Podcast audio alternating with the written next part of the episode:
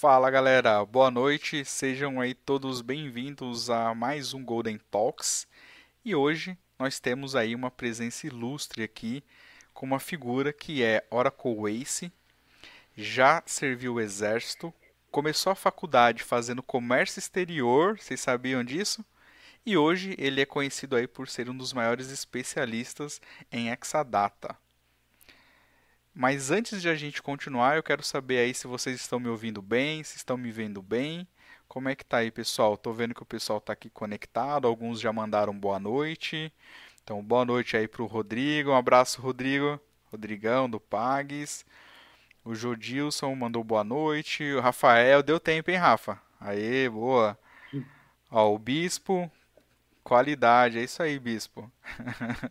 Ó, o Fernando Rocha, boa noite, rapaziada. Gilson e Francão, boa. João Nogueira, Fábio, ó, uma galera aí já tá mandando boa noite.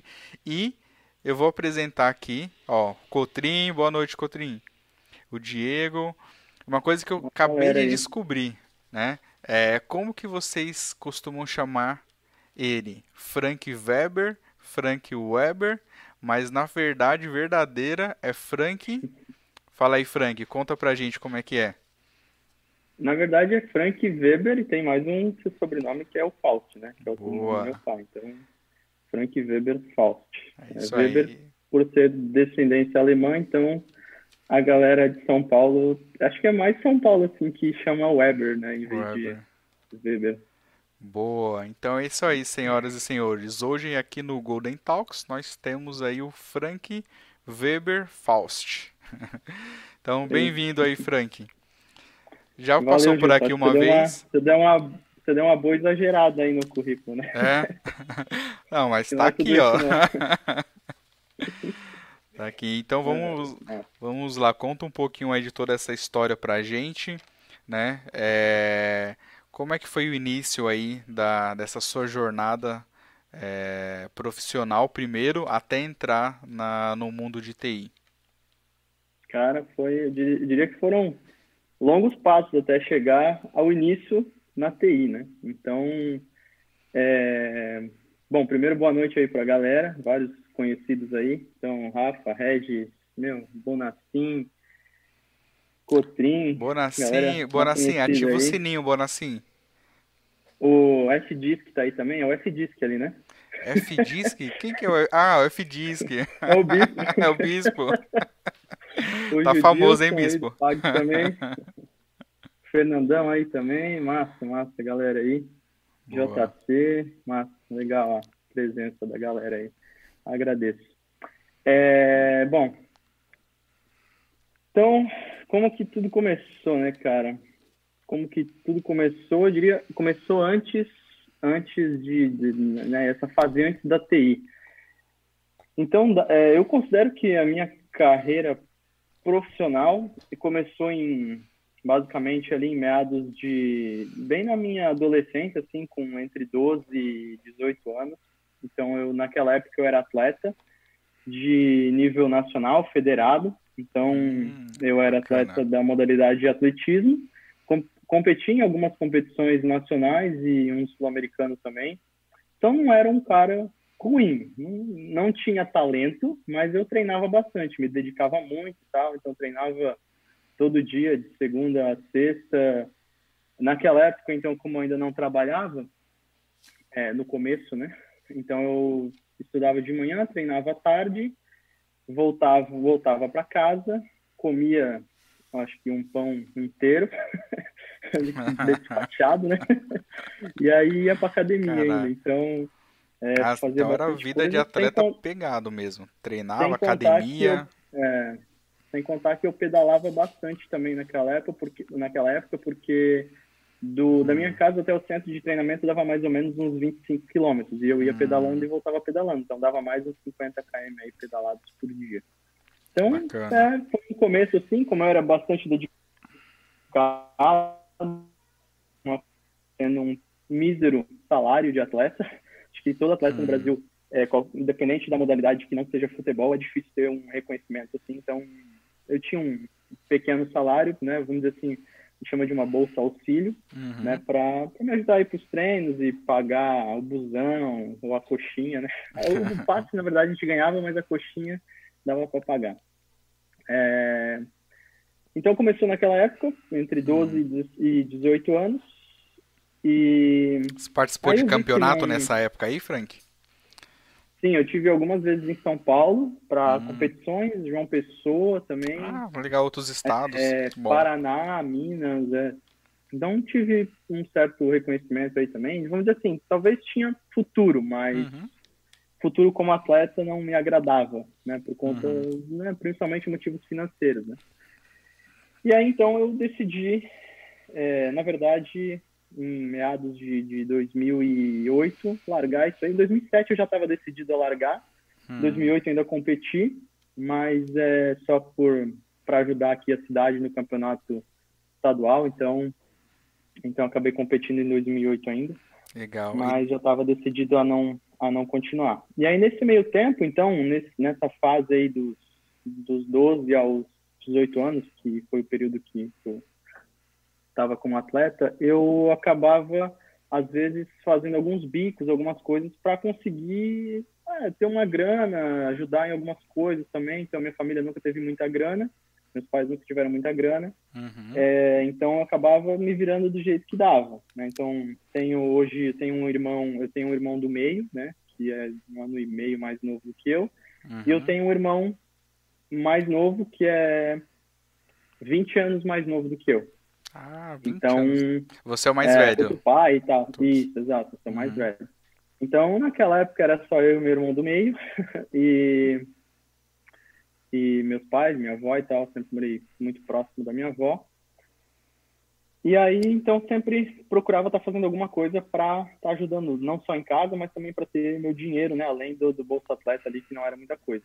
É, Hum. O que, que você fazia então, doi- então, é, 2014, eu acabei pegando um trampo de auxiliar de pedreiro, então não é vergonha nenhuma Auxiliar de pedreiro, da hora. É, mano, eu É. peguei um, acho que um final de ano, acho que foi final de ano, 2014, 2014 para 2015, Hum. que eu peguei esse trampo lá de auxiliar de pedreiro para juntar uma graninha aí no final de ano. Então, é, acabei trampando na praia, na construção de um prédio lá. Então, praia de Pissarras. Que eu acho que umas. Cara, acho que deu um mês e pouco lá no, no prédio, puxando Hum. massa. Caraca, e você tijolo. fazia, fazia, Caraca, montava a massa lá mesmo? Cimento, areia, tudo, mano. água, Puxava tá. tudo. boa. Ó, o Regis tá falando aqui, ó. O Regis comentou, opa, já puxei muita massa. Subir tijolo era o evento. Da hora. Isso aí, mano. Ah. Então, é, então eu fazia de vez em quando essas quebradas aí para esses bicos para dar uma, uma ajuda aí na, na parte no lado financeiro. E aí, Eu você tá o vendo? comentário do Bonafim aí é da hora, né? As, É, então, as tijoladas que você mandava nos aprendi- e-mails. Tá explicado então, né, Bona? cedo. Aprendi logo cedo aí. Bacana. E aí, depois disso, então, sempre fazia algumas coisas, alguns bicos e tal, tentava juntar uma grana de um lado e de outro. E E tudo isso aí paralelo com a vida de atleta também. de atleta. Aí, como era final de ano, Puxado, então hein? acabava, ficava em meio em off, off-season, né? Hum, Então, ok. você fica, ah, os treinos acontecem, mas o final de ano é mais relax, então dá pra, vamos dizer assim, então enquanto eu descanso, carrega pedra, né? Era basicamente isso, carrega tijolo, areia. Então, Ah, é, esse foi o começo de tudo, assim. Em 2017, quando eu estava no terceirão, então eu comecei no terceirão estudando de manhã ainda, então aquele Uhum. ano eu ainda era atleta, e mais pro fim do ano de 2017, acho que meados de setembro, mais ou menos, uhum. eu já estava decidido a, a largar a vida de atleta e precisava trabalhar, né? Então precisava arrumar alguma fonte de renda. Pô, 17 anos e o cara já tem que já tem que estar se virando, né? Uhum. Pelo menos era o que eu pensava. E aí, aí eu fui procurar um trampo. Então, na verdade, não precisei procurar muito, porque eu tinha um tio que era gerente de uma fábrica. Então, falei com esse meu tio, e aí ele falou, não, beleza, pode ir lá. Tem um lá, né, chão de fábrica mesmo. Então, eu trabalhei lá com ele mais ou menos um ano como operador de máquina. Então, Uhum. Como a, a, fábrica ficava em outra cidade, na cidade do lado, então eu acordava mais ou menos umas três da manhã todo dia, andava, eu saía de casa às três e meia da manhã, andava meia hora até o ponto de ônibus onde eu conseguia pegar o ônibus, uhum. porque na rua onde eu, onde eu morava não passava ônibus aquela hora, então o mais próximo era andar uma meia hora até conseguir pegar o busão. Nossa, mas acordava cedaço, hein? Cedaço, no meio né? da madrugada. Estudava à noite, né? Então era bem puxado, assim. Então eu estudava à noite, acordava cedão e pegava o busão, que também levava, eu pegava alguns busões, né? Então dava acho que uns três ou quatro anos até chegar na, hum. na fábrica e, e, na, e trabalhava das cinco e meia. Aí na volta, voltava com meu primo de moto, então ele me deixava hum. no centro da, de Blumenau, e aí depois pegava só mais um busão até chegar em casa. Então Entendi. foi bem puxadão assim. Puxado. assim. Fiquei, é, acho que um ano, um ano, quase um ano nessa, nessa fábrica. E aí, em 2008, eu entrei na faculdade. Né? E como eu já tinha comentado para ti ontem, então a faculdade que eu iniciei era comércio exterior. Comércio exterior. E por quê, né? Por que comércio exterior? Uhum. Porque é, eu, eu, sempre tive influência da, dos meus tios. Então, eu tenho, tenho um tio que foi para os Estados Unidos em 1998. Hum, e logo em seguida, legal. uma irmã dele, uma tia minha, foi para lá também, então em 99. E aí, quando essa minha tia voltou, ela abriu uma escola de inglês é, hum, é, aqui em Blumenau. Boa. E aí, aí eu tive, né, como os meus pais não tinham grana para pagar um curso de inglês, como ela tinha a escola, eu acabei podendo estudar. Né? Fez tudo na faixa aí, né? é. Boa. Então, aí consegui estudar um ano e meio lá na escola. E aí aprendi um bom inglês e como eu falei, como eles foram cedo para os Estados Unidos, uhum é, eu acabei tendo uma certa influência né, do inglês, porque eles sempre me mandavam ah, quebra-cabeça, joguinhos, cara, tudo em inglês, assim. Então, eu sempre tive uhum. uma, uma influência desde de, dos oito anos de idade aí com o idioma inglês. E aí isso acabou influenciando em várias coisas, né? Então, gostava, né? Então, Boa. eu gostava do inglês e acabava me dando uma certa um certo conforto, né, com o idioma. Então, até por, até hoje, é, eu, quando, nos cursos de inglês que eu passei, então eu estudei um ano e meio nessa escola, depois acho que eu fiz seis meses em uma outra escola, quando essa escola da minha tia fechou.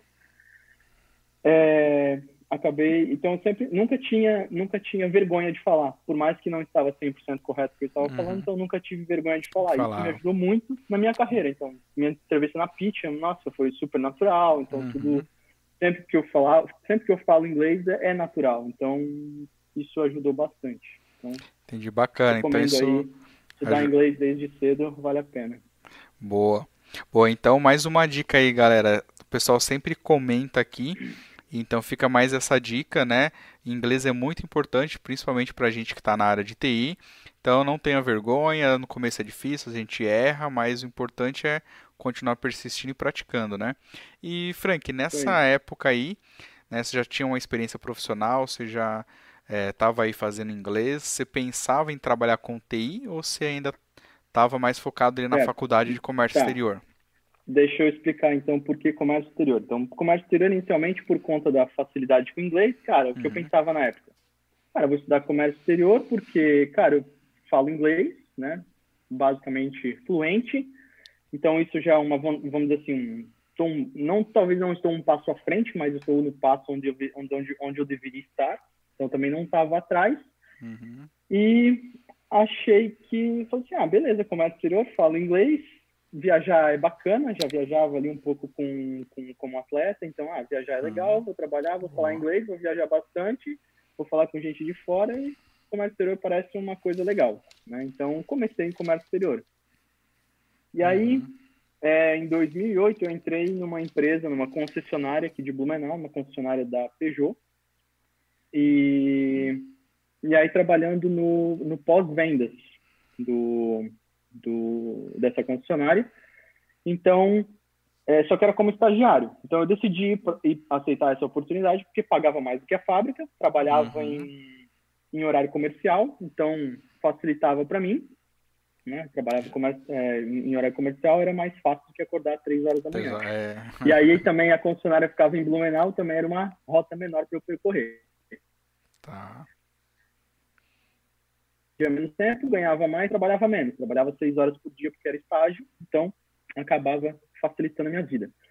E aí, é, nessa concessionária, eu fiquei, fiquei mais ou menos, cara, deu 2008, um pouco menos de um ano. É, e aí, em 2008, eu fiz 18 anos, então tinha que me alistar no Exército, né? Acho que o alistamento uhum. era até abril, então me alistei no Exército. E como eu estudava, como eu fazia faculdade, é, quando você se alista no, no, no Exército é, e faz faculdade, eles. Eu não sei se todo mundo eles categorizam assim ou se você tem que estar meio esperto para isso aí. Mas uhum. é, eu pude ser, vamos dizer assim, separado para uma outra para uma outra categoria que é tipo, ah, o recruta uhum. é o cara que não estuda, né? Tá lá, é, se alistou, às vezes não quer servir e acaba tendo que servir porque, né, é um serviço militar obrigatório. Uhum. Então, eu, na verdade, por estudar, acabei sendo selecionado ou, ou indo para um processo de seleção separado, que é para o núcleo de preparação de oficiais da reserva. Ah, então, legal. e aí eu queria servir, porque daí, então, tipo, como eu tinha que me alistar, então eu fui pesquisar algumas coisas, né? Uhum. Então, dei uma olhada e falei assim, porra, o salário de aluno do NPOR é mais do que eu ganho hoje, como estagiário na concessionária. E aluno do NPOR, você, em tese, não, não, em tese, não se fode lá no exército, né? Mas você se fode tem umas, também pra caramba. Tem umas regalias a mais, Pode, né? É, eu achei que não, eu achei que não se fudia, né? Mas o cara uhum. acabava ferrando igual. Não igual, mas é, é, se ferrava também. Então, você, na verdade, você ganhava pago. Se não me engano, na época o salário era uns 800 pila, o soldo de aluno do NPOR era 800 reais. Uhum. E era mais do que eu ganhava, e em tese eu tinha que estar no batalhão apenas quatro horas do meu dia. Então, as primeiras quatro horas da manhã. Então, eu chegava no batalhão. Eu chegava umas seis e meia, a gente saía meio-dia. Dava um pouco mais de quatro horas. E a gente, nesse período, é, a gente então tinha o TFM, que é o treinamento físico militar, das 7h15 até umas 8 horas. E aí, de umas 8h15, 8h20 até meio-dia, a gente tinha instruções. Então, instruções de diversos temas, de ciências da guerra, enfim, várias. Hum. É, topografia, enfim, várias coisas, né? Atividades de campanha, acampamento, enfim, nós e amarrações, várias uhum. coisas. Então eram coisas legais, eu gostava, eu quis servir, então eu fui voluntário para servir, né, por conta também do salário, e, cara, eu gostei. Uhum. E aí isso aí, é, essa mini carreira, digamos assim, possibilitava você, é, como, como, o próprio nome já diz, é núcleo de preparação de oficiais da reserva. Então, uhum. você se forma oficial ao fim do, do curso. Então, o oficial é o quê? Cara, é o cara aspirante a oficial, é o cara que vai virar tenente. Então você sai aspirante oficial no final do ano uhum. e se uhum. você tem a possibilidade de seguir durante esses sete anos, que é temporário, então é oficial temporário que chama, uhum. é, você podia seguir até sete anos, e aí quando você passava o estágio, o estágio interno lá, você era promovido a tenente, a segundo tenente, se você ficasse, acho que depois de uns quatro anos era promovido a primeiro tenente, então, cara, era uma grana muito boa para um jovem de 19 anos. Então, com 19 anos, você sair aspirante oficial e conseguir seguir nessa carreira temporária, como, como oficial temporário durante esses sete anos, então, uhum. aspirante, aspirante oficial naquela época, acho que tirava uns 3.800. Tenente aí ia uns 4,5, e aí segundo tenente, primeiro tenente, um pouco mais. Uhum. Então, cara, era uma baita de uma grana para alguém que não tinha experiência profissional nenhuma, né, ou quase nula, perto do, né, quando você tem essa idade. Uhum. Então, era uma, uma coisa muito legal. E aí eu falei assim, pô, eu quero, quero isso aí. Então, eu me dediquei naquele ano, estudei bastante e tal. Só que, é, por ironia do destino, então eu acabei ficando em segundo colocado na turma, até, até metade do ano, mais ou menos, até agosto, meados de agosto, eu estava em primeiro. E aí depois eu, um cara acabou me ultrapassando, só que o cara, pô, eu considero, o cara era bom e tal, ele mereceu mesmo. Então, beleza, ele mereceu ficar em primeiro. E aí no final do ano abriu apenas é, uma vaga para o ano seguinte seguir como oficial. E aí eu acabei não entrando. Então, fiquei uhum. frustrado, fiquei bem chateado e tal, mas tive que seguir a vida, né? E aí, então, isso final de 2009. 9. Aí, e, enquanto isso, 2000... TI nada, nem imaginava. TI tava. Nada, mano, nada. Ah. o máximo que eu já tinha feito era instalar um Ubuntu e acho que eu também tinha feito uns esquemas lá com, com o Ubuntu para você colocar uma interface do macOS, manja? Então você botava no Ubuntu uma interface do macOS você achar que tinha um Mac, né? Ah. então era o máximo muito próximo do que. Seria mais próximo do que eu, já, do que eu faço hoje, né? Naquela uhum. época. Aí. E, Ô, Frank, o... 2009, Desculpa aí te interromper, o, o Bonassin tá falando aqui, ó, para mandar umas brejas dessa aí lá para é, de Blumenau para cá para São Paulo. Me inclui nessa é, lista que aí que eu quero também. Aí, tem que mandar. Eu, quando eu trabalhava no Parque Seguro, de vez em quando eu levava dentro da mala uma cerveja daqui para lá. Boa. E aproveitando aí só para mandar um abraço aí pro Vini. O Vini entrou aqui agora há pouco, mandou boa noite. A Kênia da Samadi. Boa noite aí, Kênia. É, e o, o Regis tá também, aí, o Alan. Eu vi sua pergunta aqui, Alan. Eu guardei é. aqui pra gente falar daqui a pouco, tá bom? Mas vamos lá. Deixa o Frank continuar lá. E aí até aí saiu Beleza. do exército, não estava na TI, não pensava ainda. E o que, que aconteceu depois? Então, aí naquele final de ano, frustrado aí com a questão do, do exército, hum. é, tinha uma casa de... Uma casa não, uma lan house, né? Tipo uma lan house, assim, um lugar que eu ia para jogar videogame e tal porque na época era é o que estava no momento ali, mais ou menos era o PlayStation 3, eu não tinha grana para comprar um, então eu ia jogar em algum lugar. E aí, é, o cara que era dono dessa, dessa game house, ele era DBA. E aí gente, meu, trocava altas ideias com ele. Só que, tipo, até então eu não sabia o que, que era, não, nem sabia direito que ele, eu nem, ainda não sabia que ele era DBA e tal. Uhum. E aí então a gente trocava algumas ideias. E aí um dia eu perguntei, né, o que ele fazia, o que, que era isso e tal. Eu imaginava que ele ganhava bem, porque ele tinha, ele tinha essa game house no shopping de Blumenau, cheio de oh. Playstation, TV, LCD e tal. Ô, oh, louco. Esse cara deve ganhar bem, né, mano? Aí... É, certeza aí que ele fazia outra coisa, não era só DBA, não. aí eu fui perguntando pra ele o que que era e entendendo um pouco da carreira, aí fui pesquisar também, né? Então, Google e tal, entender o que que era, fui vendo as vagas de, de emprego e tal, pedia... E foi meio que metido, assim, me interessando. E aí, em 2010, basicamente, não tinha é, nada à vista, né, para fazer. Uhum. Então, tava, tinha saído do exército, estava basicamente procurando outro, outra ocupação, né? Não vou dizer trampo, nada, porque podia ser, tipo, o exército era um trampo, mas não era um trampo. Então, é, então estava procurando uma outra ocupação. E aí eu fui dar uma fuçada nisso aí, dar uma pesquisada. E aí falei com ele, troquei uma ideia com ele, ah, cara, olha, eu falo inglês e tal, você trampa aí na T-Systems, ele trampava na T-Systems, então hum, é, a T-Systems tem um polo aqui em Blumenau, um site aqui em Blumenau que foi fundado em 2006, uhum. e esse cara, ele veio da, da Guedas, que era antes da... Antes da a T-Systems. A T-Systems comprar a operação da Volkswagen, então a T-Systems uhum. comprou a Guedas, e aí quando a T-Systems comprou, e isso em 2004, ele estava na Guedas, aí foi para a T-Systems comprou, ele acabou estando na, na T-Systems e aí em 2006 abriu o site aqui em Blumenau e ele queria sair de São Paulo, então ele conseguiu a transferência para cá. E aí, então, trabalhava na T-Systems. Aí troquei essa ideia com ele, falei, ah, não tem uma vaga lá? Eu tinha pesquisado o que era T-Systems e tal, para entender um uhum. pouco também. E aí falei, olha, eu falo inglês, eu sei que a T-System tem bastante contato com o pessoal de fora, mais Alemanha, né? Porque o principal cliente é Volkswagen, Mercedes, BMW, uhum. enfim. Então, e a T-Systems é uma empresa alemã também? Post, é, a T-Systems é, ela é do grupo Deutsche Telekom. Deutsche Telekom, isso aí. Então, a mesma, mesmo que vocês veem na camisa do Bayern de Munique, lá o T-Mobile, é, é da T-Systems também, é do mesmo grupo, né? Deutsche Telekom. Isso aí. E aí, Aí eu falei com ele, então troquei essa ideia, ele falou assim, ah, cara, eu vou dar uma olhada aqui o que que tem, né. Daí falou com alguns gestores lá dentro, e daí eu falei que eu tinha, tinha me interessado um pouco por essa área de banco, é, de banco de dados e tal, que tinha pesquisado um pouco a respeito. Obviamente eu não fazia nem ideia do que, que era ainda, né? Mas que eu já tinha dado uma fuçada e vi que, vamos dizer assim, o que me impressionou, ah, o salário é bom, né? Porque naquela uhum. época cara, sei lá, qualquer 5 mil era um ótimo salário. Obviamente que eu não saí ganhando 5 mil, né? Mas uhum. era, então, era algo que impressionava, né? Jamais uhum. imaginei que pudesse ter um salário desse nível. Não é que jamais imaginei. Eu tinha um, um, número ideal, assim, na época, que ah, um salário de 6 mil, porra, é um baita de um salário. Não preciso mais que isso, tá ótimo. Uhum. Então, era meio que o que eu almejava naquela época. E, obviamente, entrando como estagiário na, na T-Systems, então entrei, entrei na entrei na T-Systems por conta de uma indicação dele. Uhum. Não porque eu manjava de TI, não porque eu sabia qualquer coisa, mas porque é, eu falava inglês.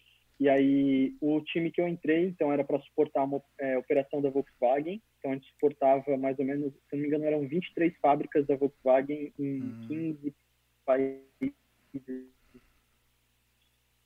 Então, tinham quatro fábricas na Alemanha, tinha na Rússia, China, Espanha, é, Reino Unido, México, Argentina, Brasil e outros países aí que eu não vou lembrar de cabeça. A Índia tinha também. Uhum. É, e aí, então, eles precisavam de gente que sabia se comunicar em inglês, tanto falando por e-mail e tal. E aí, o, a parte técnica eles ensinavam, né? Eles não se preocupavam se o cara não sabia, desde que ele tivesse vontade de aprender. Então, eu fiz a entrevista meados de fevereiro, se eu não me engano, no final de fevereiro. E aí eu fui contratado para começar em abril. Então passei nas entrevistas e tal, fui contratado para começar em abril. E aí nesse meio tempo, então final de fevereiro até abril deu mais ou menos um mês aí. Aí nesse meio tempo eu fui estudar, né? Então uhum. queria chegar não sabendo nada, né? Eu queria chegar sabendo alguma Boa. coisa. Então perguntei para esse cara que me entrevistou, que foi meu gestor na época, o grande Marcos Dias, um dos melhores gestores que eu já tive é, ele falou que ah, é, você precisa saber de Linux e linguagem SQL. Aí eu uhum. fui estudar Linux e linguagem SQL. Aí primeiro lugar que eu então aprendi ali o command line do Linux, instalei um Ubuntu. Você sabia o que era SQL já nessa época aí? Não sabia muito bem, então fui estudar realmente, não sabia o que era SQL, fui estudar e naquela uhum. época teve um amigo que me um amigo que era programador Java uhum. e manjava bastante de sistema operacional, eh, de, de sistema operacional Linux, a parte uhum. de rede e tal, precisa de mim também. Então era um cara bem fera, então bem fera mesmo. Uhum. Hoje está na Rússia, Rafael ah. Pandini, grande fera aí também. Legal. Então ele, esse cara ele me ajudou a instalar meu meu Ubuntu e instalar um Oracle XE. Então esse hum. cara me ajudou a instalar. Boa. E aí eu saí então tinha um Oracle para testar meus SQL. E aí. Boa. Isso aí era a é, versão que na época? Você lembra? Era 10, 11? Era, era Oracle 11. Era, Oracle acho que era o XE do 11, entendeu? Legal. Aí. Era o XE do. Não, era do 10. Eu acho que era do 11. Acho que era o XE do 11. Hum. Aí esse cara. Então me falou assim: ah, então tem que aprender SQL, dá uma olhada no Google aí e ver o que, que você acha. Aí basicamente ele me ajudou a instalar ali, aí estava rodando me ensinou como é que abria lá, conectava. E aí, então eu fui pesquisar sobre SQL. E aí eu caí num, num site chamado sqlcourse.com. Hum. Cara, e é muito simples esse site, é antigo e tal, é tipo o hum. W3 Schools, assim, no mesmo estilo, uhum. só que só de SQL. E aí uhum. eu, cara, ia fazendo as liçõezinhas lá e passando adiante, sabe? Então nem precisava, na verdade, de um banco de dados para isso. Só que eu já fazia no banco de dados para uhum. aprender, né? Uhum. Então, fui aprendendo, terminei todas as lições, que não eram muitas, então acho que em uma semana aí matei esse assunto. E aí meio que fiquei estudando SQL, Linux, SQL, nesse, até, até entrar na T-Systems. Aí quando entrei na T-Systems, eu cheguei lá, eu já sabia razoavelmente... Sabia o beabá já de, bem, de banco. É, tão bem ou, ou tão bem ou até mais do que a galera que já trabalhava lá há um tempo. Ah, já, che já chegou já. Negócio, Bacana. Chegou manjando mais que o pessoal. Não era muito elevado, é. é.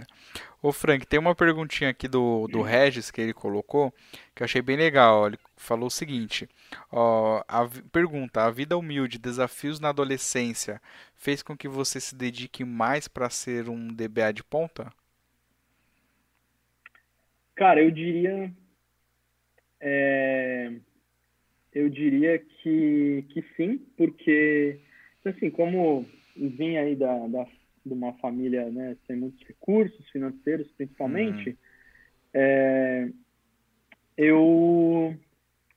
É, eu acho que sim, porque eu não queria passar as dificuldades que meus pais passaram, então eu queria ter uhum. um certo um certo não destaque, mas eu queria ter mais recursos, eu queria poder é, ter um bom salário, ter uma boa uhum. carreira, ter poder me sustentar e ser independente, sabe? Então isso isso me ajudou e me guiou aí durante toda a minha trajetória até hoje. Então Bacana. eu não quero que minha família hoje passe por pelas dificuldades que eu tive que passar na infância. Então hoje com meu filho recém-nascido aí, eu quero que que ele tenha tipo coisas que eu não pude ter e que eu, né, não que eu queira criar uma criança mimada, mas eu quero que as coisas sejam um pouco mais fáceis para ele do que foram para mim. Uhum. Então, é, eu acho que é o que todo mundo meio que procura também, né? Não sei se todo mundo, Boa. mas acho que sim, é bem intencionado, acredito que sim. Uhum. Boa, boa. Beleza.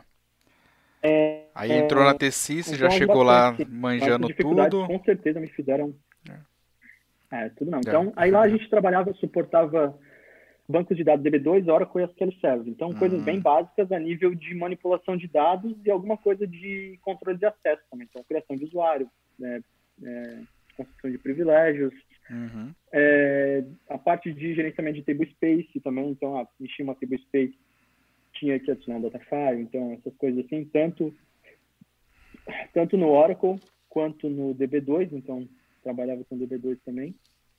E SQL Server daí né, não tinha table space, mas fazia outras Bem ali o também. Dia a a dia ali é, de DBA Júnior, né? Basicamente. É, não dava para dizer que era bem DBA porque faltavam atividades. Então, eu não fazia Hum. instalação de banco, não Ah, fazia ok. restore de banco, então não fazia nada dessas coisas mais Entendi. um pouco mais avançadas para essa equipe. Então ali era basicamente um N1, aí a gente Uhum. tinha um N2, que era tipo o cara que é, fazia algumas coisas a mais, então ah, tipo, ah, precisava mover data files de um file system para outro. Aí ia para esse N2, entendeu?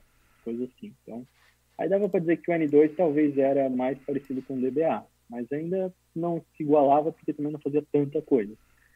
E aí a gente Uhum. dava também suporte ao sistema de monitoramento da linha de produção da Volkswagen e a um outro sistema que era o sistema de reposição de peças na linha de produção. Hum, Então, que tipo de suporte? Ah, era suporte e monitoramento do sistema. Então, a gente tinha, nessa sala, acho que tinha umas 30 TVs hum, com várias coisas de monitoramento. Ah, uma- o negócio ficava vermelho lá, ia lá e via o que, que era, qual era o servidor que estava vermelho, alar- Uhum. alarmando, e tratava o problema. Às vezes, o tratar o problema era o quê? Cara, parou uma impressora de etiquetas lá na fábrica da, sei lá, Chattanooga, lá na Rússia. Então você tinha que pegar o telefone, ligar para um russo lá e dizer, ó, cara, parou a impressora no ponto tal lá da sua de produção. Vai lá ver que é, enroscou uma etiqueta lá na impressora. Então, era falta, falta papel só. é, então era essas coisas assim. Então, ah, Hum. parou um robô lá na área de solda, sabe? Tipo, ah, uma, uma gaveta lá do estacionamento, lá onde os carros ficam estacionados, lá nos elevadores e tal, parou de funcionar por algum motivo. Então você ligava pro cara. Então essa era a parte de monitoramento do sistema, né? E aí a gente tinha alguma parte de tratativa do, do suporte ao sistema de reposição de peças, que Uhum. tinha algumas coisas que a gente precisava fazer também eh, no SQL Server, esse sistema rodava em cima de SQL Server. E na linha de produção também, às vezes, tinha que ah, trocar algum motor, alguma coisa, número de motor e tal. Então, fazer os updates direto pelo banco também. Aí era em DB2 e Oracle. Beleza. Aí, beleza. Aí, então, fiquei aí uns três anos na T-Systems. Aí sub... cresci um pouquinho ali dentro, não tinha tanto é, o crescimento ali, como de... acho que como dentro de qualquer empresa grande, o crescimento é um pouco lento. Né? Então, você tem que ter paciência. Você pode Uhum. chegar num- numa posição bastante alta, mas o crescimento às vezes é um pouco lento. E aí eu era acelerado, né? ainda sou, eu acho. Então, queria crescer, então, e aí comecei a olhar aí, meados de 2013, olhar para o mercado, ver outras oportunidades, e aí surgiu uma oportunidade numa empresa chamada Teico, que era uma consultoria aqui de Blumenau, Uhum. E era uma forte parceira Oracle. Bacana. E, só que eles estavam com uma vaga de DB2 em aberto. Daí eu pensei assim, ah, Hum. bom, esses caras são fortes parceiros da Oracle, mas estão com uma vaga de DB2. Eu falei, ah, beleza, eu manjo DB2, vamos lá ver o que, que eles... É, manjo DB2, né? Sei conectar e fazer alguns DMLs, né? Aumentar Tá table space e tal, e ver algumas coisinhas. Então, já, vamos lá fazer essa entrevista, candidatar a essa vaga de DB2, e aí depois eu converso os caras que, que dá para migrar para Oracle e começar e, e continuar atuando com, com Oracle lá dentro dessa empresa. E aí foi o que eu fiz, fiz a entrevista, passei na Uhum. entrevista e, e aceitei o cargo lá, só que como eu não tinha né, uma larga experiência com, com DB2, é, o cara, obviamente, acho que entendeu que eu não manjava muito de DB2 assim como precisava. Né? Então ele me ofereceu uma, uma vaga de assistente DBA. Então eu, a minha Hum. ideia era chegar lá como DBA Júnior, nem consegui chegar como DBA Júnior. E aí entrei como assistente, mas com é, a ideia de virar DBA Júnior, então tinha conversado com ele e tal, que né, durante né, a minha evolução a ideia era em, em até um ano virar DBA Júnior. E aí deu Boa. esse um ano, comecei a trabalhar com Oracle lá também, é, DB2, Oracle e também SQL Server, porque também tinha demanda de SQL Server. Eu trabalhava menos daí com SQL Server lá, mas era mais é, era mais Oracle. DB2 tinha um cliente que tinha DB2, então uhum. Coisa no DB2 e mais coisa de Oracle. E aí cresci bastante, aprendi bastante coisa lá dentro também. Foi, vamos dizer assim, meu start como DBA mesmo foi ali dentro, então foi uma boa oportunidade. Só que aí passou esse um ano e, e não rolou essa promoção. Hum. E aí, então, é, eu falei assim, tá, o que que falta, né, para ser promovido? Então, fiz minhas primeiras certificações, é, de, é, a primeira foi SQL Expert e a segunda hum, foi a de OCA, de OCA de Database, né, Administration, UDG. E aí, fiz as duas primeiras certificações e aí eu falei, tá, o que, que falta para ser promovido, né? Eu disse, ah, que não é bem assim, é que agora você tem que esperar mais um tempo, porque a gente mudou aqui, reestruturou algumas coisas, daí fiquei meio frustrado. Sempre aquelas desculpas, e, né? é, aí eu, então eu hum. tava meio que procurando algumas coisas de, de treinamento, de cursos e tal. É, eu sempre fui um cara autodidata, então sempre estudei muito por conta própria e num, naquela época eu não eu achava que eu não precisava de treinamentos, porque eu podia hum. estudar por conta própria, para que, que eu ia gastar dinheiro com treinamento? Uhum. Mas aí eu falei assim, não, beleza, eu preciso aprender um pouco agora essa parte de performance e eu tô meio perdido. Uhum. Em meados de 2013, 13, é, final de 2013, eu acho. Preciso aprender um pouco de performance, tô meio perdido aí. Vou procurar um treinamento. E aí caí, é, caí no blog da Nerve. Né, ah, boa, Nerve, Nerve no grande Portilho. Aproveitando aí, mandar um abraço pro Portilho, hein, Portilho? Um abração. Isso aí. Aí caí lá nos posts do Portilho. Beleza. Caí no site do Portilho, vi que ele tinha um treinamento. Aí comecei, né? Falei assim, ah, não sei quem é esse cara, ninguém aqui da empresa conhece esse cara, porque aqui em Blumenau a gente tá fora do eixo São Paulo aí. Uhum. Então, é, não, não tinha muito conhecimento, né, de quem que era. E aí comecei a ler os posts que ele fazia no blog para ver se valia a pena pagar aquele valor pelo treinamento. Na época, o treinamento acho que era uns 1.900, se não me engano, 1.800, hum. treinamento de performance. E aí eu, então, estava decidido que eu ia fazer o treinamento. Aí pedi ajuda para a empresa, não me deram nem um centavo. Hum. É, e aí, mesmo assim, eu consegui um empréstimo do meu, do meu sogro Teve que tirar do próprio bolso aí para fazer o treinamento. É, aí pedi um empréstimo para ele, porque tá. se eu tá. pagasse a vista tinha um desconto bom, e aí eu pagava parcelado com você. Então foi uhum. basicamente uhum. isso que eu fiz, ele me ajudou. Uhum. É, e colocou esse dinheiro na frente e eu fui pagando em 10 vezes para ele. E aí fui para São Paulo. Aí, então, basicamente, ah, hospedagem, passagem, treinamento, uhum. juntando tudo, deu uns 3 pila aí, né? É uma graninha. E voltei pra empresa voltei para Take meio, meio é, vamos dizer assim, revoltado, porque eu tinha aprendido bastante coisa e via a besteira que às vezes a galera falava, então aí eu uhum. queria queria dizer, não, então, né, tá, isso aqui tá errado, isso aqui tá certo, isso aqui tá errado, então eu queria meio que ajudar e, e dar a letra correta, né? E uhum. aí falei com o meu chefe, ó, então fiz treinamento, tal, rola algum aumento, aí não rolou aumento, ou rolou um aumento bem lixaria lá, e aí eu falei, não, então tá, então agora eu vou procurar novamente o mercado. E aí fui pro mercado e caí numa outra, hum. é, numa outra ideia aí, tinha um cara que era da, da Teiko, tinha uma consultoria por conta própria, depois que ele saiu da, da Teiko, e fui trabalhar com ele, então era uma empresa de um DBA só, que tinha alguns contratos interessantes, na uhum. época eu achava que eram interessantes, e ele tinha um contrato com o Tribunal de Contas de Angola, então também Bacana. era um contrato interessante. E ele me ofereceu uma boa grana para ir trabalhar como PJ para ele. Uma boa hum. grana comparado ao que eu ganhava na época, né? Isso aí foi a primeira então, vez que você começou a trabalhar como PJ? Ou você já tinha empresa foi. aberta? Primeira é, vez. na verdade, então, nem foi PJ, né? Foi, tipo, sem carteira assinada só na época. Ah, e aí depois... A camaradagem. Um, é, daí na época, depois, logo depois, assim, eu precisava, né? Dá um jeito de esquentar a grana, né? Porque você está recebendo ali de onde é que está vindo a grana, daqui a pouco ia ter complicações fiscais aí. Então aí abri um sim. MEI, né? Então foi o MEI foi o meu primeiro PJ. Aí até 5 mil você não precisava, você podia ficar categorizado como MEI, aí pagava uma, um valor simbólico lá de INSS, que era, acho que era 38 pila. Hum. E você não precisava pagar contador também, então era tranquilo. Aí, beleza, aí fiquei com ele de 2014 até final de 2016, quando quando aceitei uma proposta para ir para o PagSeguro em São hum. Paulo. Então, em 2015 eu fiz mais então assim, eu fiz meu primeiro treinamento na Nerve em 2014, em, meados, em maio de 2014, foi um treinamento de performance tuning. Em dezembro de 2014 eu fiz de backup. Tá. É, o de backup, é, eu fiz o de backup. Aí, início de 2015, fevereiro de 2015, Aí tudo pagando do bolso também. Então, como eu já tinha Caraca. um salário melhorzinho. Quantos treinamentos cara, então... você fez lá na, na Nerve, Frank? É, então eu fiz o de performance, de backup, hack, hack, DataGuard, hum. Golden Gate, MySQL. Caraca, fez bastante, e, hein? E SQL Tuning foi o último em 2000. Ah, não, e Maximum Availability Architecture hum. também, por time um de MAA. Então, Boa. possíveis, exceto os DBA Júnior que eles têm lá hoje. Boa. É... o Edgar tá falando que fez mais. ah, o Edgar fez. Ele, ele fez essa quantidade que eu falei por treinamento, entendeu? e os treinamentos lá do Portilho, Frank, você que fez bastante aí, você recomenda pra galera?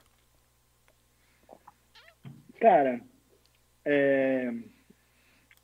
você acha que eu vou dizer o quê? Eu tô onde eu tô hoje, muito porque eu aprendi com coisas nesse treinamento, nesses treinamentos. Então, Bacana. como eu falei, naquela, na, logo no começo eu, eu, era meio resistente a treinamentos porque achei que eu podia aprender por conta própria. E realmente você consegue aprender tudo por conta própria. Uhum. Só que o tempo que você demora para aprender por conta própria, é muito cara, maior. Tipo, em um final de semana você mata um assunto que você ia, demorar sozinho para aprender um ano, entendeu?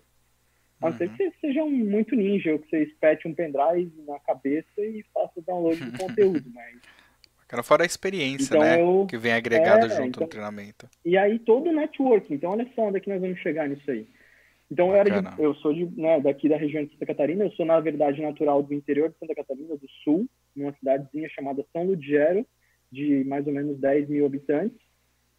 E a minha família veio para Blumenau em 1994 que é uma cidade um pouco mais civilizada, digamos assim, né? Então aqui, aqui em Blumenau tem mais ou menos 350 mil habitantes hoje. Então é uma uhum. cidade maior já, tem uma boa estrutura e é polo de TI aqui em Santa Catarina, junto com Florianópolis aí é polo de TI. Então é uma das maiores cidades do estado, se eu não me engano a terceira ou a quarta em faturamento, em PIB, né? É... Onde é que eu estava? Falando do treinamento. Tá então, comentando aí, dos treinamentos, isso, isso, aí. Aí então decidi fazer os treinamentos e isso aí, cara, expandiu meu network, expandiu meu conhecimento, conheci pessoas fantásticas lá nesse treinamento. Então, uma das pessoas foi o Bonacin, que eu conheci num treinamento de SQL Tuning em 2015. Uhum, e aí o Bonacin, cara, ele viu que eu fazia perguntas inteligentes, né, no treinamento. Boa. Não era nenhuma, nenhum besta. Eu acho que ele pode comentar aí também no, nas coisas. Bonacim, né, ativa o sininho, mas... Bonacim. É, e aí ele Comenta assim, aí também. Mano, vem, vem trabalhar aí no, vem trabalhar aí no PagSeguro, vem trabalhar com a gente aí, em 2015, né? E aí na época eu não queria ainda me mudar e tal. Aí, ó, enganava bem, tá? enganar os trouxa aí. aí... É. aproveitando aí, aqui beleza. rapidinho, Frank, é, cadê? Eu vi uma pergunta aqui atrás, deixa eu ver se eu acho. Ah, eu vou guardar essa pergunta para depois, é melhor. Pode seguir, tá. toca o barco aí. Tranquilo. Então, conheci o Bonassi em 2015, ele me chamou para trampar lá, falou, deu uma, uma, um incentivo, assim, um empurrão. Uhum. Eu falei, ah, acho que ainda não tá na hora e tal, ainda não queria me mudar, né? Uhum. Aí continuava trampando, então, com essa, com essa consultoria junto com esse outro DBA. Eu estava nesse período depois que eu saí da Take, de 2014 a 2016. Então tinha vários clientes legais ali. A gente tinha uma parceira bem forte em IBM, então eles vendiam bastante hardware IBM aqui para a região sul, então desde o hum. Paraná e para baixo. Então, Paraná, Santa Catarina e muitos clientes do Rio Grande do Sul, então várias empresas grandes do Rio Grande do Sul. É... Então, com essa, com essa parceria dessa, da, dessa empresa que era parceira IBM, então eu acabei pegando bastante projetos de Oracle Hack é, com Extended Clusters. Então, na época era o 11G, e aí o cara rodava 11G com é, Oracle Hack com Standard Edition, E aí a gente fazia o DR com Extended Cluster. Então uhum. o cara tinha dois storages em data centers aí a mais ou menos ah, variava, mas tinha, tinha desde 2 a 2 km a 20 km de distância. Uhum. E aí, okay. é, então, como eu era bem metido, é, estudava e, e, também o treinamento da Nerve me ajudou, porque eu entendia como é que eu tinha que configurar esses clusters, com Boa. a questão principalmente de serviços, porque se eu colocasse os serviços para rodar, como a maioria faz até hoje ainda, colocar em load balance, mano, você tinha uma latência muito grande, né, de tráfego de dados ali pelo interconnect. Então, segregava uhum. por serviço uhum. e, e aí o negócio funcionava decentemente. Então, aí você também tinha que criar com redundância para por conta de ser dois storage, então dois failure groups separados. Uhum. Então, você tinha daí como era Extended Cluster, você tinha um, tem um parâmetro no SM chamado Preferred Read Failure Group, se eu não me engano, que é você dizer assim, ah, essa instância aqui vai ler preferencialmente desse failure group, que é o node local, entendeu? O uhum. storage local. Então, Boa. fazer toda essa parte de tuning ali no ASM para deixar o negócio bem performático. Porque, de outro lado, não ia ser funcional, né? Imagina você transferindo blocos toda hora. Uhum. Não tinha como. Uma vez eu uma vez eu tinha feito um teste de não fazer isso. E aí eu falei pro cliente fazer um teste na aplicação. Mano, não teve jeito. Não rolou. Tinha... é, assim, funcionava, mas era muito lento, né? Uhum. Então, Boa parte dessas coisas aí você aprendeu quando você fez os treinamentos lá, Frank? Essa parte em específico não, mas porque eu trabalhava com esse cara desde 2014, então eu fiz o treinamento de hack na Nerve só em 2015. Hum, então okay. eu já começava com esses projetos antes, então eu tive que um okay. pouco aprender por conta própria. Então quando eu cheguei na Nerve, eu já para fazer o treinamento de hack, eu já sabia tinha... muito Boa. sobre hack, já tinha feito algumas instalações, mas obviamente o que eu aprendi com Portilho, vários tipos de manutenções, por exemplo, troca de IP, é, VIP, IP do Interconnect, todas essas coisas aí, nunca tinha feito e precisei fazer depois também. Uhum. Então, Bacana. ajudou bastante.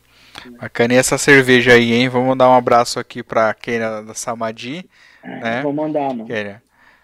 É... E aí Fica a galera. devendo aí, né, Kênia? Eu sei que é longe, mas. É isso que eu ia quando falar. Quando você começar a vender aqui em Blumenau, a gente faz um, uma compra generosa aí. É, isso aí. Depois Ó, manda um, uma samadhi lá pro Frank pra ele ter muitas sensações, hein, Kênia? tá quente. Ó, mano, esse aqui, caneco aí, que veio lá da Polônia. Então, ah, legal, bacana. Quando eu fui pra Polônia ano passado, então, hum. canecão aí de cerveja. A gente Boa. Boa. Bem, bem estilo do pessoal do Sul, né? Um canecão bem grande. é. Boa. Beleza. Beleza aí Estamos em e... quanto tempo de live já? Um, quase uma hora, né? É, já tem quase uma hora aí, um 48 minutos. Beleza, então. Estamos progredindo bem. Aí né, no, no, no PAG lá foi que você teve mais desafio com ambiente de alta criticidade, ambiente complexo.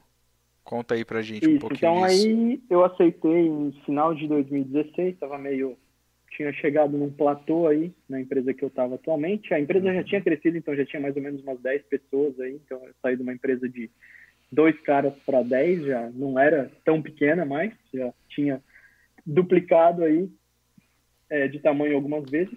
Uhum. Então cresceu um pouquinho, já tinha alguns clientes e tal.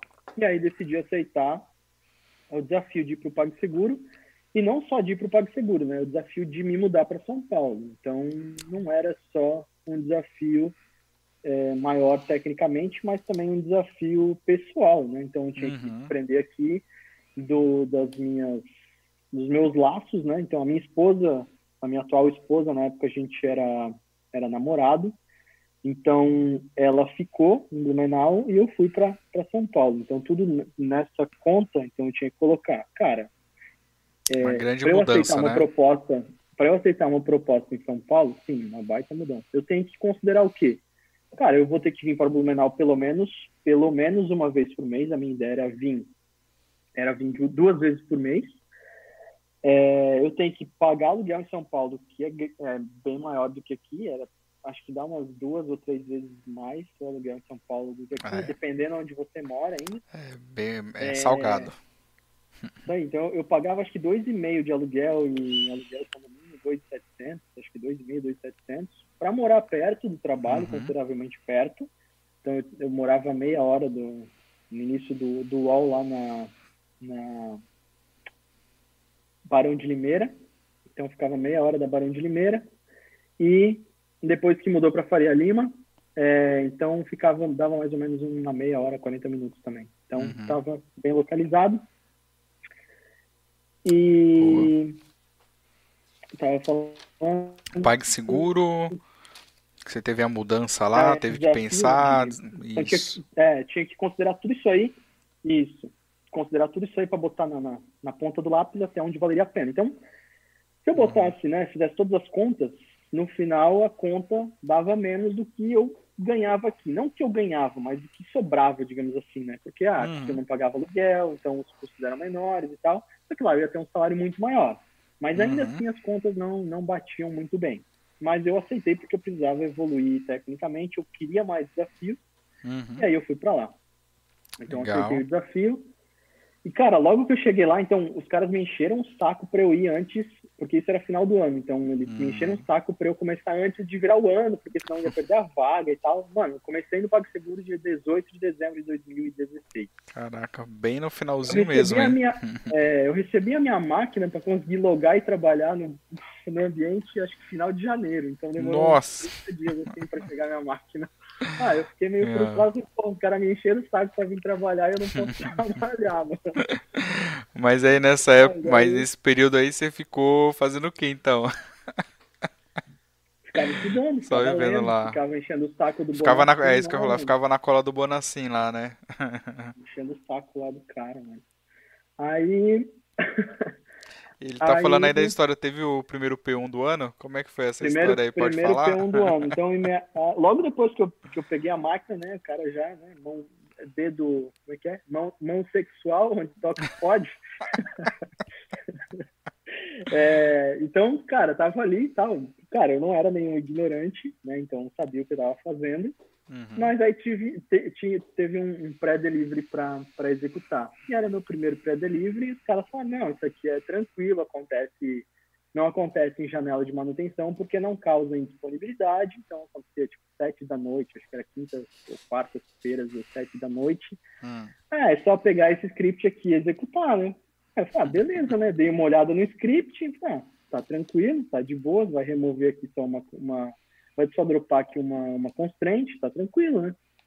Beleza? Para os ambientes que eu, assim, eu já já tava, já trabalhava com ambientes razoavelmente grandes, então na casa dos 30, 40 tera, só que é, não eram bancos tão transacionais, né? Então, fui para o PagSeguro para ter essas diversões a mais aí.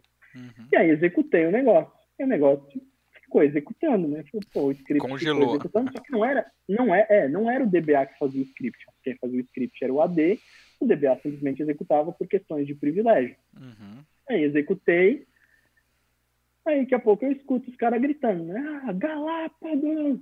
Ah, beleza, não sei o que os caras estão falando, né, mano? Aí daqui a pouco meu, o, meu, o meu gerente ali, meu coordenador, levantou da cadeira. Então, ele levantou da cadeira, aconteceu isso aqui, né? Porque ele é baixinho. Então, tipo, ele levantar da cadeira é tipo subir só um pouquinho assim. Né? Aí. Aí ele falou assim: uh, Não posso nem isso, senão depois derrubou. eu vou apanhar. É, é, tu, tu derrubou o PagSeguro, cara. Deu assim, ó, como assim, mano? Ah, olha aí, olha o Enterprise Manager aí. Aí o Enterprise Manager estava travado lá, porque não ficava fazendo refresh, tinha travado no refresh. Aí, mano, aí aquele pico lá no Enterprise Manager, né? Aí como é que os caras cara batizaram, né? Ah, esse, é, depois ficou conhecido como Morro de São Frank. Morro de São Frank, essa eu não sabia, Morro hein? De São Frank. Aí foi o primeiro, foi o primeiro P1 do ano, na verdade foi um lock, né? Então quando eu dei o drop uhum. na, na constraint, então era uma constraint em uma tabela que não era principal, mas que tinha FK, na transaction. Então aí a FK travou lá. Deu ruim. Capotou tudo. Aí os caras tiveram que fazer pra continuar. Morro de São Frank, boa. Aí, mano. Ô, Frank, aí, e nessa época aí. Então, ah, pode, deixa eu só pode concluir, vai lá, vai lá. O que foi massa disso aí, entendeu? O, isso foi, eu, eu digo que foi uma das melhores experiências que eu já tive, por quê? Porque fez desconstruir tudo que eu sabia, ou que eu imaginava que eu sabia, uhum. e ver e ver assim, ó, cara, esse ambiente aqui não é um ambiente qualquer. Então eu preciso ter muito mais cuidado do que eu já tenho. Então uhum. eu sempre fui um cara muito cauteloso. Uhum. Só que por, né, por não conhecer a criticidade do ambiente, ser a primeira vez que eu estou executando alguma coisa e estar meio, digamos assim, confortável com o que os meus pares estavam falando, ah, uhum. beleza, né? Vou executar. Então não Sim. tive o cuidado que eu deveria ter tido e aí acabou acontecendo a fatalidade aí. Então foi muito legal porque aí a partir daquele momento eu falei, cara, isso aqui não é qualquer coisa. É, então eu parei uma empresa gigante, né? É, deixei a empresa, deixei é, a operação parada aí por alguns, alguns segundos, porque os caras os caras já vêm para a contingência ali rapidão, então deve ter dado, sei lá, talvez um minuto de disponibilidade no sistema em si. Uhum. Então, beleza, parou, mas né, não foi nada tão grave assim. Isso é bom para a gente sempre ter aquela atenção, né? Que um comando é um comando, né? né? Dependendo do ambiente, esse um comando que está acostumado em um ambiente não vai processar da mesma forma em outro. Às vezes isso Exatamente. acontece mesmo. Então foi Bacana. um grande aprendizado aí. Boa. Bem legal. Show. Aí, e... Fala aí. Vai lá, vai lá. Não, eu ia perguntar, aí nessa época do PagSeguro você já escrevia blog? Você já... já... Conta aí um pouquinho. Você já... Você também é, tem uma empresa sua, né? Que é a Loridata. É, Isso, mas então... quem que surgiu primeiro, o blog ou a Loridata? Conta essa história pra gente. Como é que foi? É, então assim, a, a Loredata, é, ela surgiu, na verdade, surgiu o blog Loredata em 2000 e final de 2014, se não me engano. Uhum. uhum. Ou 2015. Acho que foi final de 2014. É, tem que ver lá qual foi o primeiro post do blog, que eu não lembro mais. Mas acho que foi final de 2014. Beleza. E aí surgiu com o nome de Loredato. Então, na verdade, eu tive algumas ideias para blog. Então, tipo, ah, eu quero ter um blog. Essa era a minha ideia inicial. Quero ter um blog e quero começar a escrever. Uhum. E aí eu ficava pensando, ah, qual que vai ser o nome? Qual que vai ser o nome? Putz, não tem um nome legal, preciso de um nome legal. Não que Loredata seja legal, que seja muito legal, enfim, mas é, tem um certo, pelo menos eu consegui achar um significado. Então pensei em alguns outros nomes antes que eu achei que não ia ser legal. Por quê? Porque eu já queria, se em algum momento eu tivesse, eu fosse ter uma empresa, eu já queria que o site ou o blog e os conteúdos que eu tivesse que eu tivesse criando é, é, já estivesse preparando esse terreno para uma possível empresa que viria a se tornar no futuro a, a, Loredata. Então, o, o, blog surgiu com o nome de Loredata, é, já com essa não com a intenção, mas já planejando e pensando nisso. Se um dia eu tiver uma empresa, essa empresa vai se chamar Loredata. Loredata. Então, já meio que para casar uma coisa com a outra, né? Para ficar mais fácil. Então, em vez de ser frankweber.blogspot.com é, já começou com o nome de um, uma marca em si, né? Então vai ficar mais fácil no futuro. E a pergunta que todos querem saber aí, Frank, por que Loredata? Conta pra gente. Cara, da onde que surgiu é... esse nome? Então não tem, assim, é... não é nada conhecido. Então se você procurar Loredata no Google, onde é que você vai cair? Você vai cair é, você vai cair provavelmente, espero, no link do meu, do meu blog, do meu site. Espero que não. Hoje acho que não está indexando muito bem, mas espero que você caia lá. É, mas se você procurar por Loredata no Google, você vai cair no na na série, no seriado, enfim, é, Jornada nas Estrelas, hum. é, Star Trek. Então, Boa. por quê? Porque tinha um, acho que um computador, alguma coisa assim, que se chamava Datalore. Então, se você procura hum. Lore Data, aparece muita referência a esse Data Lore. Tá não tem nada a ver com o meu Lore Data. Então, a, o tá. Lore Data. Então, na verdade, na época, acho que eu não sei, não sei se eu ah, acho que eu cheguei a pesquisar assim, Lore Data no Google e assim, pra, também por causa, por causa de, de domínio, né? Então, estava ver se estava domínio livre. Hum. E aí, ó, da onde que veio Lore Data? Data, obviamente, por conta de dados.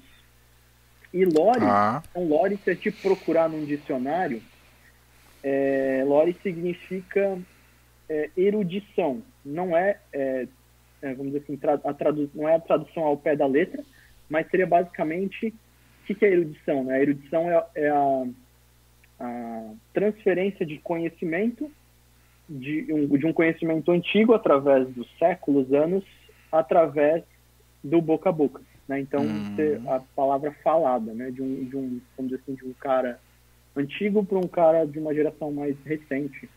E aí eu falei, assim, ah, uhum. ah, beleza, tem um significado. Só que, cara, não, não foi por causa disso que se chama lore, né? Então, na verdade, só procurei o significado para saber se tinha algum significado em algum idioma. Porque eu não conhecia essa palavra, né? Uhum. Então, só para saber, era esse o significado. E lore veio de um livro, de uma série de livros que eu lia na época e que eu gostei bastante, que é eu o, o nome do primeiro livro é Eu Sou o Número 4 Aí depois, eu sou número 4. Tem outros, é, tem outros livros, então ah, é, o, A Queda dos Seis, eu não lembro agora de cabeça. Então, tem uma série de livros, são cinco livros. E aí, é, é, Lórien era da onde era o nome do planeta onde o cara veio, entendeu? Então veio um cara pra Terra, né? A história que conta esse livro, veio um cara pra Terra que veio do uhum. planeta Lórien. E esse cara tinha superpoderes e tal, então é uma história de ficção científica bem bem legal, eu gosto bastante. Tá. Tipo Super-Homem, e... alguma coisa assim? É, é, Dá, pra, dá pra fazer uma referência ao Super-Homem. Então, não tinha os poderes do Super-Homem, que o Super-Homem tem, mas é basicamente dá pra fazer uma referência porque ele tinha superpoderes, veio de outro uhum. planeta, o planeta dele tipo, foi atacado, ele teve que sair, então a história é meio Caraca. parecida. E aí o nome. Uma mega inspiração, do... hein?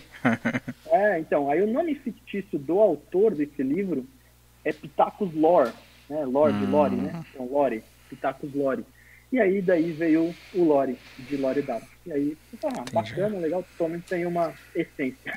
e aí eu acabei usando aí para o nome do, do blog, do site. Empresa. Boa. E aí fazendo uma compilação rápida aí, então seria alguma coisa como conhecimento antigo de dados que é passado por várias gerações. Seria isso, mais ou menos isso. Tipo, dá para isso. Dá para fazer essa alusão aí. aí. Quem imaginava, hein, pessoal? Né? Um, é, é um, um, nome ter tanta coisa aí por trás. Bacana, Frank. Muito bom. É, depois vocês, depois vocês perguntam pro Portilho de onde que veio o Nerv. Então Boa. é uma história acho que um pouco similar também. Então também tem um, uma uma uma história é, um por trás desse background. Bacana. Isso. E aí você criou o blog, né? E aí já com essa ideia de empresa, aí surgiu o blog Loridata, que se tornou uma empresa também, né? Isso, Isso a, a Loredata, na verdade, surgiu, então foi fundada oficialmente como empresa quando eu comecei a trabalhar no PagSeguro. Então, Pags, precisava de, realmente ah, de um CNPJ. É, antes disso, eu, eu, ainda recebia como MEI, então hum. recebia uma parte como MEI, uma parte por fora. Então, é, então não precisava ter um CNPJ ainda como empresa mesmo, né? E aí, quando eu precisei virar empresa, real, uma empresa, né, tipo é, como é que fala? Limitada, assim. Limitada. Uhum. Aí então precisava de um nome melhor, né? Não podia ser Frank apenas. Uhum. E aí então Loredata virou. Já veio como Loredata. E aí eu, aí eu comecei a trabalhar no PagSeguro como PJ, né? Então é, casou aí, então aconteceu o previsto. E aí, então nessa época eu atendia basicamente só o PagSeguro, tinha, já começava a atender poucos clientezinhos, assim, tipo uma vez ou outra pingava alguma demanda, então, acabava atuando também e podia emitir nota fiscal pela Loredata. Né? Então, hum, bacana. já tinha algumas pequenas demandas, então já começava com consultoria.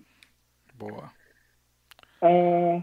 Boa, aqui a, a Erika tá falando que achava que o Loredata era do Star Trek. Aproveitando aí, boa noite, Erika. Boa noite pro pessoal que entrou agora há pouco aí na live. Sejam todos bem-vindos. É, não é do Star Trek, mas se você procura Lore Data no Google, dá referência ao Data Lore lá do, do Star Trek. Boa, o Eduardo Cressoni é, mandando é. boa noite. Boa noite, Cressoni. Também. Aí, ó. Galera entrando aí ainda. Não. Boa. E, Frank? Aí, beleza. Então, hum, manda aí.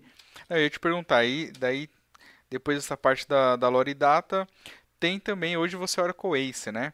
Foi mais ou menos aí nessa época de transição, de mudança para São Paulo, com blog. Como é que foi essa história aí sua para você é, ser Isso. nomeado aí como Oracle Ace?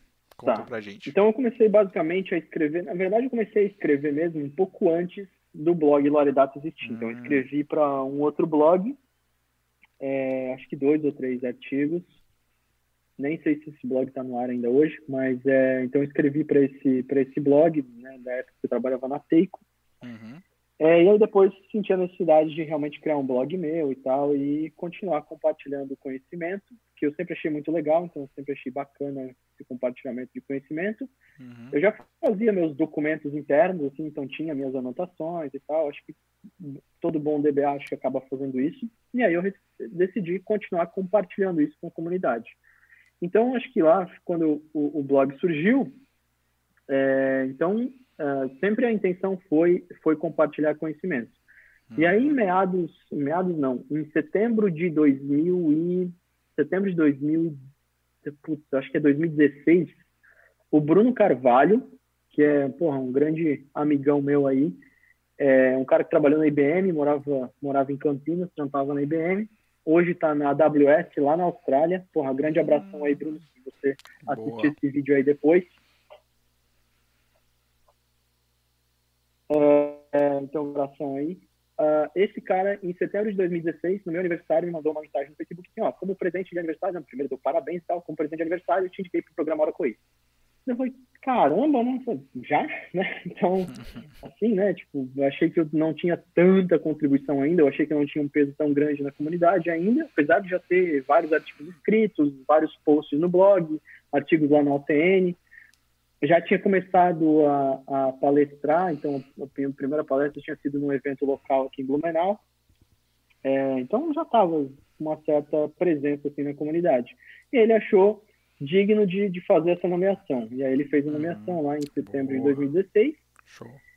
E aí ele falou, ah, se você não se importar, eu vou conversar com mais alguns amigos porque eu acho que você merece esse título aí por hum. todo o compartilhamento que você vem fazendo. Ele também tinha blog, só que ele não escrevia uhum. tanto assim também, então ele achou que, pô, por eu escrever talvez mais do que ele, achou que era legal eu ter o reconhecimento.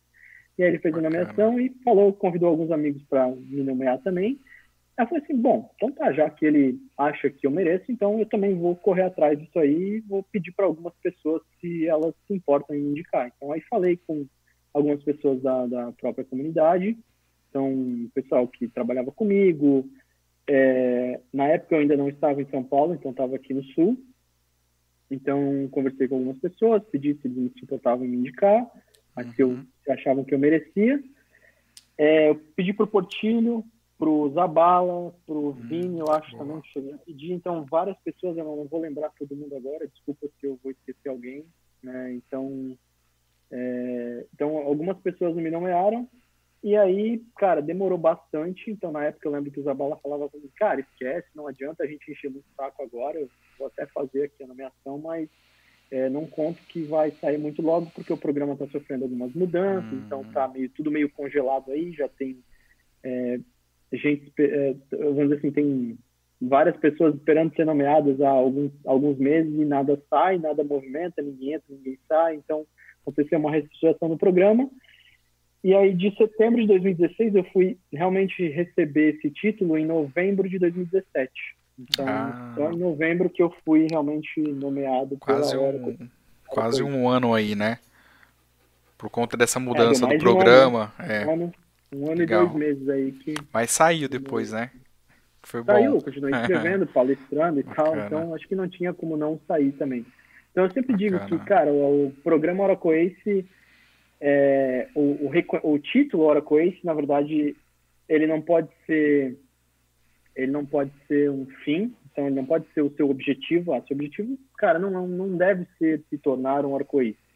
Primeiro você faz o que você merece para receber o título. Então, o que, que é? Cara, é compartilhar conhecimento com a comunidade. Cara, e faz isso que em algum momento alguém vai reconhecer isso e vai te nomear, a comunidade vai, vai reconhecer e você vai acabar recebendo esse reconhecimento da Oracle se você merecer. Né? Então a gente vê uhum. hoje tem é, acaba a, o programa às vezes acaba cometendo alguns erros, então tem é, gente que entra no programa que a gente vê que pô talvez não fazia sentido estar no programa porque não teve contribuição. Então uhum. aconteceu não é, pessoas aí ao redor do mundo que o cara foi nomeado, mas o cara não escrevia nada, o cara não, não palestrava. Então, cara, quem que é esse cara? Ninguém conhece.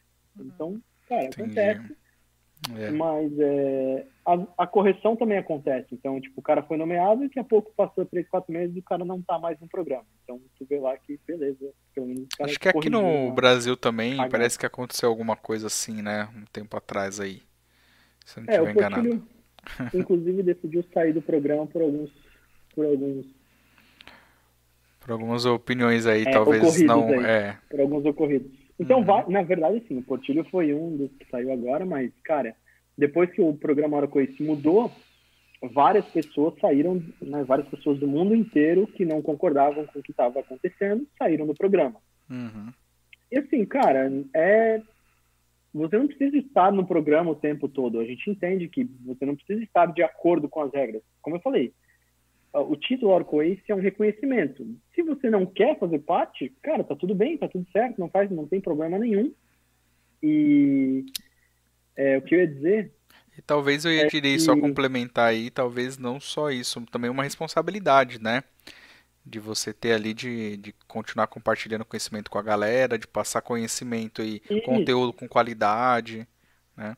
É mais um compromisso, né, e uma responsabilidade do que só um título, é, né, é, de repente. Na verdade, é, é, e não é, entendeu? Então, se você que na verdade, assim, não é, não é uma responsabilidade, porque se você quiser parar, você para, entendeu? Daí você, beleza, você não merece mais o título porque você não está mais compartilhando conhecimento. Uhum. Então, assim, você tem fases da sua vida, então vai ter fases que você escreve mais, vai ter fases que você escreve menos. Eu hoje, por exemplo, cara, eu escrevo muito pouco, mas eu continuo uhum. presente na comunidade, eu continuo palestrando, eu continuo aí é, desde o ano passado aí também junto com a galera do GOB, então junto uhum. no conselho. Então Isso. a gente sempre tem algumas iniciativas aí que estão é, apoiando né, e desenvolvendo a comunidade Oro. Boa, isso que eu ia é, perguntar, então... Frank. Nesse tempo aí você também você dava palestra no GOB, no DBA Brasil e você também é um dos é, dos conselheiros, né, do, do comitê ali do GOB, certo? Da organização. Isso. É, eu fui convidado ano passado, um pouco antes do Gob Tech Day no ano passado, é, pelo, pelo pessoal ali, pelos demais conselheiros. Então, Boa, é, a gente entrou eu, entrou eu, o Matheus e o Rodrigo Jorge juntos no mesmo, hum, mesmo dia, na mesma leva. Logo boa. um pouco antes aí do Gob Tech Day do ano passado. Double RJ, então, né? Tá, ainda, é, a gente ainda está conhecendo o que, que é o Gob, como as coisas funcionam e tal, e uhum. tentando melhorar aí o que, que o Gov está fazendo aí pela comunidade. Então, essa aqui é a ideia aí do grupo de usuários. Show, então, show, bacana. Apoiem a gente aí também. Quem não é cadastrado, vai Boa. lá no gov.com.br e se cadastra lá como, como me, é, membro do grupo de usuários para fazer parte aí dessa grande comunidade e ajudar a gente aí também e aprender bastante, né? Então, o principal, o principal objetivo é que a galera da comunidade aprenda com os conteúdos que a gente está trazendo. Boa, isso aí. Para quem não conhece o GOB, né? É, ele é um grupo de usuários que é, tem no mundo todo e aqui no Brasil tem faz parte da comunidade, tem aqui no Brasil. Eu vou resumir aqui se eu tiver falar alguma coisa errada, o Frank pode corrigir. Mas assim, todo ano tem eventos, né? E o pessoal traz palestras de pessoas daqui, pessoas de fora que também são figuras e estão boa parte dentro do programa Oracle Ace. Você acaba conhecendo pessoas aí, digamos que, que têm um bom conhecimento em muito importantes do mundo Oracle, né? É, uhum. De todo lugar do mundo. E o pessoal do GOB é que organiza tudo isso aí, deve fazer um trampo danado, porque organizar um evento desse não é nada fácil, ainda mais com um monte de gente de fora. E se você nunca foi, nunca participou, não conhece, dá uma pesquisada, vai atrás e participe dos eventos, porque é bem legal. Tá? É bem legal. Então, esse ano, infelizmente, por conta do coronavírus, aí a gente vai ter um evento online, então em breve a gente deve divulgar a data oficial mas aguardem um evento online aí, a gente vai divulgar a programação logo mais. Boa. E só para não perder o gancho também, tem um outro grupo que também tem no Brasil, que é o DBA Brasil, né, que eu comentei agora há pouco, que o Frank também já deu palestra lá, eu também já dei, que é um outro grupo bem legal. É, a diferença ali talvez é que o DBA Brasil tem mais outras tecnologias, não é só focado em Oracle. Então, se você também não conhece, aproveita aí para conhecer porque é bem legal e faz parte da comunidade aqui da galera do Brasil, né? Então, fiquem ligados aí nesses grupos também. Beleza? E Frank, é, o que, que eu queria puxar com você agora é o seguinte. Então, a gente falou aí da, da Lore Data, é, do seu Oracle Ace, que foi bem legal, até parabéns, e parabéns por fazer parte da organização. Ah, né? Como eu falei, é, não deve ser nada fácil, deve ser um puto trampo para vocês, vocês estão de parabéns. É um evento sensacional. É, o ano passado eu participei, gostei bastante. Esse tem que ano... dedicar tempo, né? Não adianta. É, isso aí. Você Se tem você que estar quiser... disposto a ajudar a comunidade. Exato. Se você quiser aproveitar e comentar para a galera, esse ano vai ter um formato um pouco diferente o GOB, né? Se quiser dar uma puxada e falar para a galera como é que vai ser. Isso, então esse ano o evento vai ser online, a gente ainda não definiu as datas exatamente, nem o formato exatamente como vai ser. Então, assim, vão, vão acontecer dois eventos que vocês vão ver o GOB basicamente é, divulgando mais massivamente. Então, a gente vai ter uhum. é, a, o GOB Tech Day, quando ele acontecia presencialmente em São Paulo, quando ele, até ano passado, né? É, ele fazia parte do OTN Tour.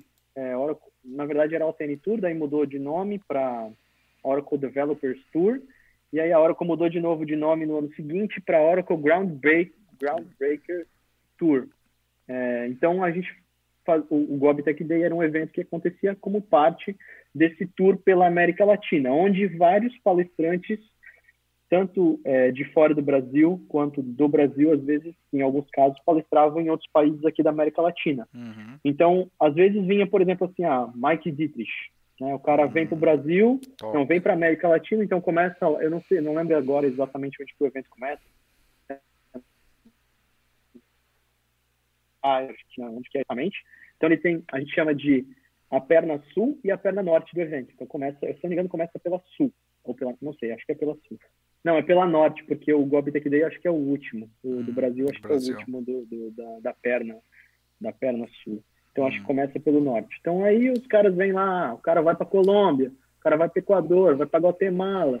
Daqui a pouco, no outro dia, ele já está no Uruguai, entendeu? Depois vem para o Brasil. Então os caras vêm, palestram em alguns países e depois voltam para o país deles. Então é mais ou menos assim que, conhece, que, que funciona.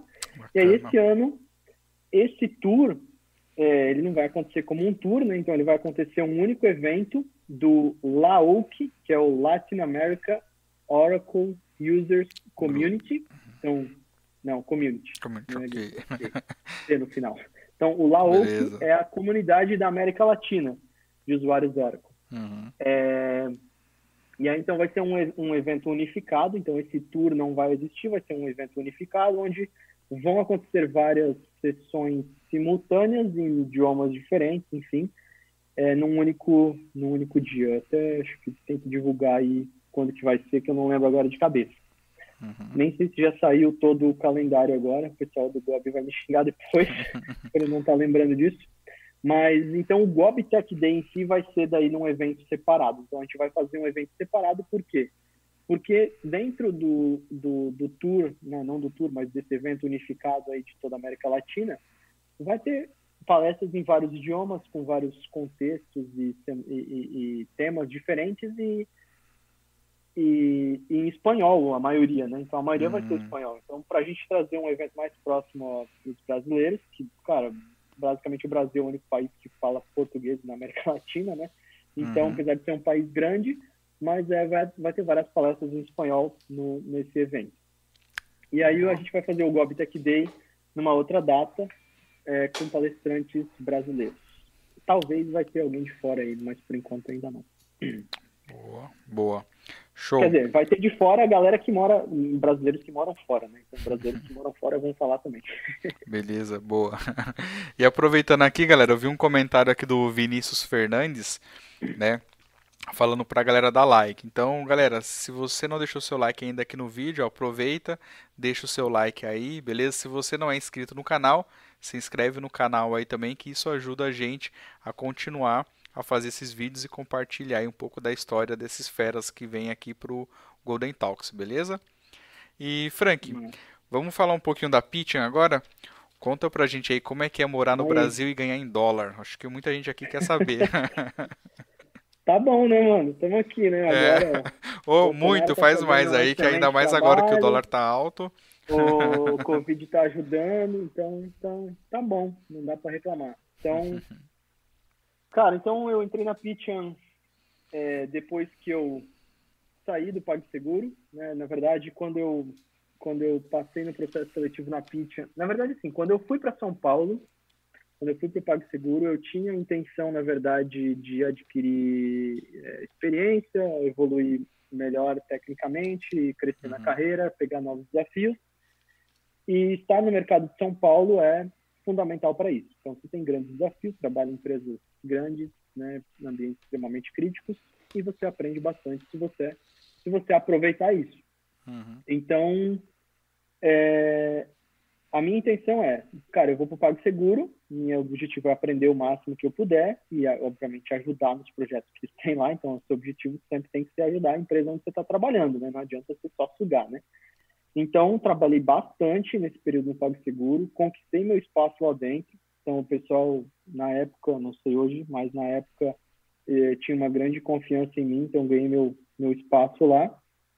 Sempre fui muito cauteloso e, por conta disso, acho que também ganhei essa confiança. Uhum. É, então, ganhei meu espaço e a intenção de, de ter ido para São Paulo era, cara, vou para São Paulo, pego experiência para um dia voltar para Blumenau. Então, voltar porque minha família está aqui, minha esposa ficou aqui, beleza, ela é atual esposa, na época, na época apenas namorada e depois, logo depois, noiva. Então, ela uhum. ficou, então a minha intenção sempre foi retornar. Só que eu falei, cara, não adianta eu ir para São Paulo retornar e trabalhar numa empresa aqui de Blumenau, porque eu vou vir com o salário de São Paulo, talvez eu nem seja contratado, porque os caras vão ver um salário de lá e vão ah, esse cara não vai trabalhar aqui, porque em São Paulo. Então, então eu sempre tinha essa preocupação. Então, minha estratégia era, cara, vou para São Paulo e volto trabalhando remoto. E esse trabalhando remoto sempre foi a pitch, né? Sempre foi, uhum. obviamente, estava aberto a outras oportunidades. Mas o objetivo que eu tinha em mente era realmente trabalhar na pitch. Uhum.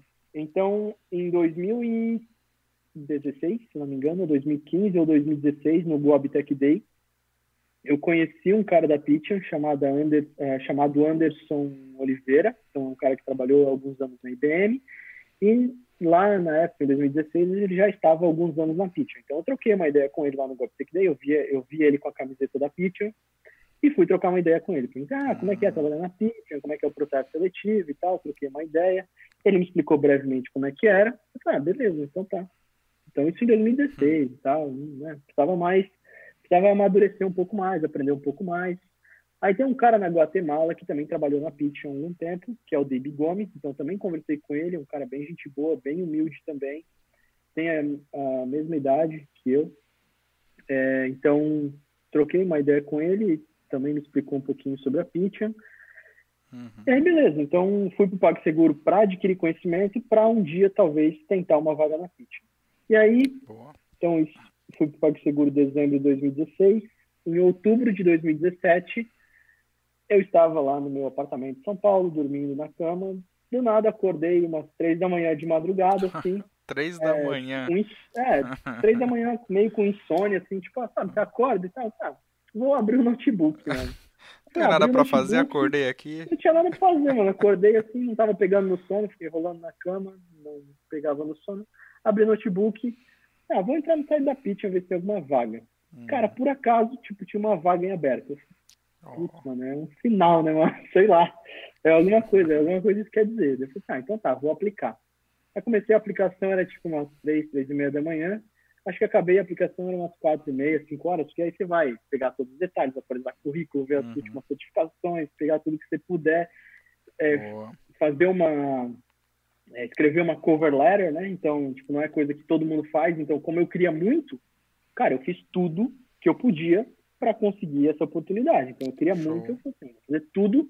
Não, a cover letter é opcional, eu não precisava fazer. Então, eu escrevi lá porque eu realmente queria. Então, eu expliquei várias coisas naquela cover letter e é, coloquei vários conhecimentos, enfim. É, atualizei meu currículo, cadastrei na vaga e fiquei esperando. Então, acho que deu uns que alguns dias ou uma semana, não lembro exatamente. Veio uma, um e-mail do RH, do RH não, do Talent Acquisition, time uhum. de, de, é, de contratação. E a moça falou: ah, beleza, é, gostamos do seu perfil, segue aqui a prova. Então, você faz a prova, se você passar, a gente segue para a próxima etapa. Então, me mandaram a prova. É, então, minha prova tinha quatro perguntas. Não eram fáceis, mas uhum. também não eram tão difíceis. Então, o DBA okay. Sênior tem condições de passar. Eu fiz a prova, acho que mais ou menos umas três, quatro horas, assim. É, por quê? Porque você pode, talvez, tentar fazer sem importar os dados que eles te mandam. Eles te mandam um dump lá, então você trabalha em cima dos dados que eles te mandaram Uhum. E aí, é, só que como eu falei, eu queria muito entrar na Pitcha. Então eu fiz todo o processo, eu fiz tudo certinho, eu me dediquei muito, uhum. é, coloquei assim, tipo, tinha uma pergunta lá que ele pedia, ah, faz tal coisa. Então, se eu desse uma resposta, talvez seria suficiente. Eu dei quatro possibilidades hum, para os caras saberem, bacana. não, esse cara sabe o que ele está falando, entendeu? Esse cara sabe, ele, ele entende. Então tá aqui as quatro opções. Uhum. Você quer migrar o seu banco? Tá aqui, tem essa forma.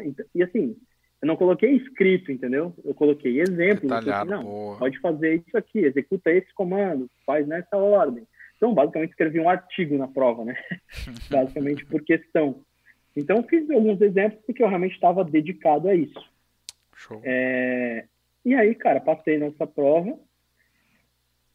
E aí fui para as próximas etapas. Então, teve algumas ligações. Então, o processo seletivo na PIT, eu acho que são umas 5, 6 etapas, 7, sei lá.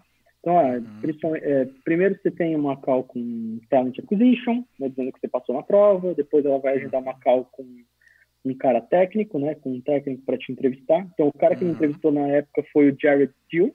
Então, o Jared tem alguns livros escritos, ele é Octable, então ele é membro do, do, do, do Octable. Então, o uhum. cara super fera, manja pra caramba de é, e é um do DBA, conhece bastante de Oracle Internals, e ele me entrevistou. E, cara, foi muito massa, foi uma das melhores entrevistas que eu já fiz, tecnicamente, porque eu considero que esse cara tirou leite de pedra, ele, ele me fez responder coisas que eu nem sabia que eu sabia responder. Então, perguntou de SM, perguntou várias, tipo, internos de SM, perguntou é, como é que eu faço, sei lá, um Node Affinity no Hack, como é que eu é, Node Affinity das aplicações com Hack. Uhum. Então, Show. coisas que eu falei assim, meu, nunca tinha pensado nesse cenário e eu respondi para ele sabendo que estava certo, entendeu? Então, foi Boa. muito legal, assim, porque não foi uma entrevista que me fazia errar, mas é porque também eu sabia as coisas, né? Então, obviamente, o cara talvez você podia enrolar, dizer alguma coisa e beleza, o cara ia pensar, o cara nem sabe o que está falando. Mas eu consegui bem na entrevista porque ele não me fazia errar, então eu, uhum. ele me instigava a responder as coisas e eu, porra, eu sabia, então eu conseguia responder bem. Isso foi bem legal. E aí, em, no é, final de outubro, eu acho, aí eu recebi o resultado que eu tinha realmente passado. Aí rolou mais uma entrevista, mais uma entrevista com os gestores. Então, uhum. tinha dois gestores que me entrevistaram, porque eu podia entrar no, nesses dois times, no time de um ou no time de outro. Então, depois eles Boa. iam talvez conversar para qual que eu qual que fazia mais sentido eu entrar, qual time que fazia mais sentido eu entrar. E aí, beleza, gostaram de mim também no lado, vamos dizer assim, é, comportamental, né? Porque isso também é levado em consideração, não adianta Boa, interpessoal, um bom tal. técnico que não fala nada, né? Então, você tem que ter um bom inglês, tem que ter uma boa comunicação. E o inglês e ajudou nessa época aí, né? Ajudou, né, cara? Então, nessa época, o meu inglês não é tão afiado quanto é hoje, porque hoje eu tenho contato com inglês faz dois anos e meio aí, todo dia, né? Então, uhum. todo dia eu falo inglês, hoje está muito melhor. Então, naquela época, Boa. eu conseguia me virar bem, falava fluente, porque falar fluente é você conseguir se comunicar e expressar o que você quer, né? Uhum. Então, você pode não saber todas as palavras, às vezes você esquece alguma coisa, mas você consegue dizer o que você quer. Então, eu já falava fluente, já conseguia expressar minhas opiniões, e como eu falei, você não pode ter vergonha de falar. Você tem vergonha, Exato. numa entrevista, isso aí te barra, né? É, com certeza. Vai deixar você nervoso, mais estressado e é. você não vai conseguir se comunicar bem ali. Boa. Isso aí. E aí rolou as negociações lá de salário e tal. É, é boa. De acordo então, com o João Nogueira aqui, você é o DBA mais rico, só perde pro Almeida. Pode ser, talvez. Não sei quanto que a galera ganha aí, mas. É... Isso aí. Ô Frank, agora não a gente tá chegando. É, boa. Isso aí. A gente tá chegando aí uma hora e meia já de live. Lembra? Eu falei para você? A hora voa. É, imaginei que ia ficar mais ou menos aí em torno de uma hora e meia, né? É isso aí. Mas a gente não falou ainda do um principal. É. Vamos falar um pouquinho de Exadata agora, que eu sei que a galera aí tá ansiosa para ver essa parte. É, tem algumas perguntinhas que o pessoal fez ali é, que eu não falei, mas aí eu vou voltar. E se você tem alguma pergunta aí, pessoal, aproveita para deixar que aí eu vou uhum. anotando aqui e a gente volta nelas, beleza? Então vamos falar um pouquinho de Exadata. Conta aí pra gente como é que foi essa história da Exadata e como que você acabou se tornando aí hoje uma das maiores referências aí de Exadata. Como é que foi os primeiros contatos? Como você começou a aprender? É, então assim, eu diria que, beleza, é, eu tenho um bom conhecimento em Exadata. Referência é o que a galera fala, mas, né, às vezes a gente não se considera, tem muito que aprender ainda, né? O pessoal falava bastante lá no PagSeguro, tem muito que aprender. Então, tenho muito que aprender mesmo, não só de Exadata, mas de, de bancos de dados Oracle e outras tecnologias. Uhum. Enfim, é, então minha experiência com Exadata começou em 2015, acho que final de 2015. Tinha um projeto de migração de AIX para Exadata, então eram uhum. servidores Power, servidores da IBM, rodando, é, é, rodando AIX. Então rodava banco Oracle em cima de AIX, precisava migrar para um Exadata. Então era uma base relativamente grande, acho que tinha uns 13, 14 tera essa base na época, e precisava migrar para Exadata. Então a gente estava saindo de Big Engine, que é a IX, e migrando para Little Engine em Linux. Né? Então Exadata, Exadata roda Linux, então Little Engine. Então ia ter conversão uhum. aí de, de engine format. E aí precisava entender um pouco aí é, de, de, de migração e tal. Então estudei bastante, estudei um pouquinho sobre Exadata na época mas nada, do, nada comparado ao, ao que eu sei hoje, né? Então, então foi uma das primeiras experiências é, com Exadata em si, por ter pego um Exadata cru na época, né? Então, ia migrar de um X para um novo Exadata. Era um X5 na época, acho que era um X5. E antes disso já tinha administrado bancos em Exadata, mas só, só tinha ficado na camada de banco de dados. Então, nada, nada a nível a nível de administração do hardware em si ou administração do, do appliance, né? Nada nível ali de bare metal, então, né? Storage, é, switch, DBNode. Então, tinha administrado os bancos e, cara, era igual, era um Linux, né? Então, não muda muita coisa. Muda, beleza, tem Smart Scan, tem essas coisas, mas a administração do banco em si não tem muita diferença, né? Uhum. É, é um hack, então tem a SPM, então não tem muita diferença administrar o banco em si. Mas agora, se você quer administrar o appliance, com toda a infraestrutura, aí é outro nível, né? Aí uhum. você tem que entender de tudo, de todo o stack que a gente está falando. Então, é storage, é hack, você tem que manjar muito de hack, você tem que conhecer a SM, você tem que conhecer rede, você tem que conhecer, sei lá, automação. Então, tem várias ferramentas de automação no Exadata também. Uhum. E também conhecer eventos de espera, né? porque SmartScan é, entra outros tipos de eventos, é, o Exadata muda o nome dos eventos de espera, então você tem que ter alguns conhecimentos específicos aí para conseguir compreender melhor o que, que é um banco rodando em Exadata e todo o stack, né? Boa. Eu só completarei também aí... com algumas coisas, só puxando o um gancho aí. A parte de infra de modo geral, né? A parte de atualização, aplicar patch a nível Isso. de sistema operacional, firmware, essa coisa toda aí, reimage, aí, você já tá craque. É. Aí então essa essa parte de administração do Exadata em si veio veio ficar mais forte quando eu entrei no PagSeguro, onde a gente uhum. tinha na época dois Exadatas, um Primary e um DR. E aí, cara, é, eu falei assim, beleza, então agora eu realmente preciso aprender esse negócio. E aí comecei a estudar bastante e tipo bastante mesmo. Então, eu, todo dia eu estudava algumas horas, não só sobre Exadata, mas muito sobre Exadata. Então, vamos dizer assim, ah, era 70% Exadata, 30% outras coisas, uhum. para realmente estar confiante e entender tudo, né, o que estava acontecendo. É... E aí, então, cara, durante aquele ano de 2017, então fiz várias manutenções do PagSeguro, diversos cenários, diversas coisas, diversas é, manutenções aconteceram para que eu conseguisse ficar bem é, confiante e bem seguro do que eu estava fazendo. Então, como eu falei, eu sempre fui muito cauteloso, então por isso que eu estudo bastante, porque eu, eu tenho medo né, das coisas, então acho que um bom DBA é um DBA que tem medo.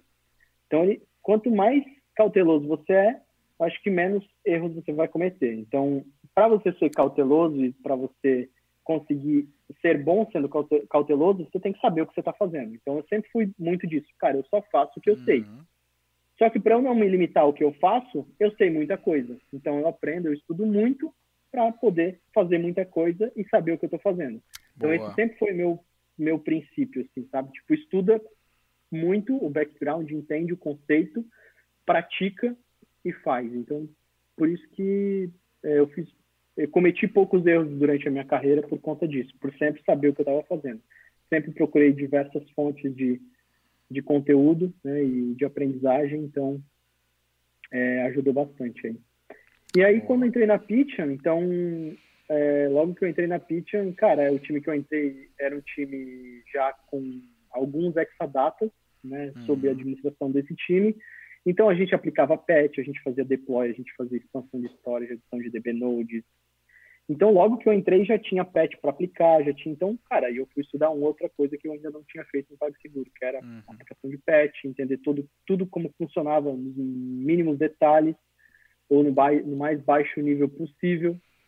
Boa. Então, cara, assim, o, se a galera olhar, cara, o cara começou a ver Exadata em 2016, enquanto tem gente que começou no V2, no V1, enfim, no X2. Só que, cara, o que eu fiz nesse, nesse período de quatro anos, talvez foi muito mais do que essas pessoas que trabalham desde o X2 até hoje sabem, entendeu? Então é por isso que. E assim, não sou eu que estou falando isso. Então eu eu, beleza, eu sei o quanto eu sei, mas a galera fala, então não, é, não precisa acreditar em mim, acredita no que a galera tá falando, entendeu? Não, realmente o cara sabe, então não, não preciso eu falar que eu manjo. Quem tá falando é, é a galera aí, então. Uhum. É, e esse conhecimento falam... sempre tá agregado à experiência, né? E pelo que você tá contando, você tem bastante experiência com isso aí. É. Boa. E aí, de, é, dessa bagagem aí que você foi adquirindo, né? Você começou a dar um treinamento também, né? Tem algum motivo especial por conta do treinamento? Cara, eu acho que o principal motivo é que é, eu participei de um treinamento de Exadata, de um cara de fora. Hum. É, não, ah, foi aqui no Brasil o treinamento? Falar. Não, foi online. E, cara, ah, eu legal. achei o treinamento muito fraco, tipo, muito, muito fraco. Tipo, uhum. a pequena experiência que eu tinha com Exadata, basicamente aquele treinamento não me agregou quase nada. Uhum. Quase nada mesmo. Tá. Então, assim, cara, o cara, é, o cara é conhecido na comunidade internacional, é um cara renomado.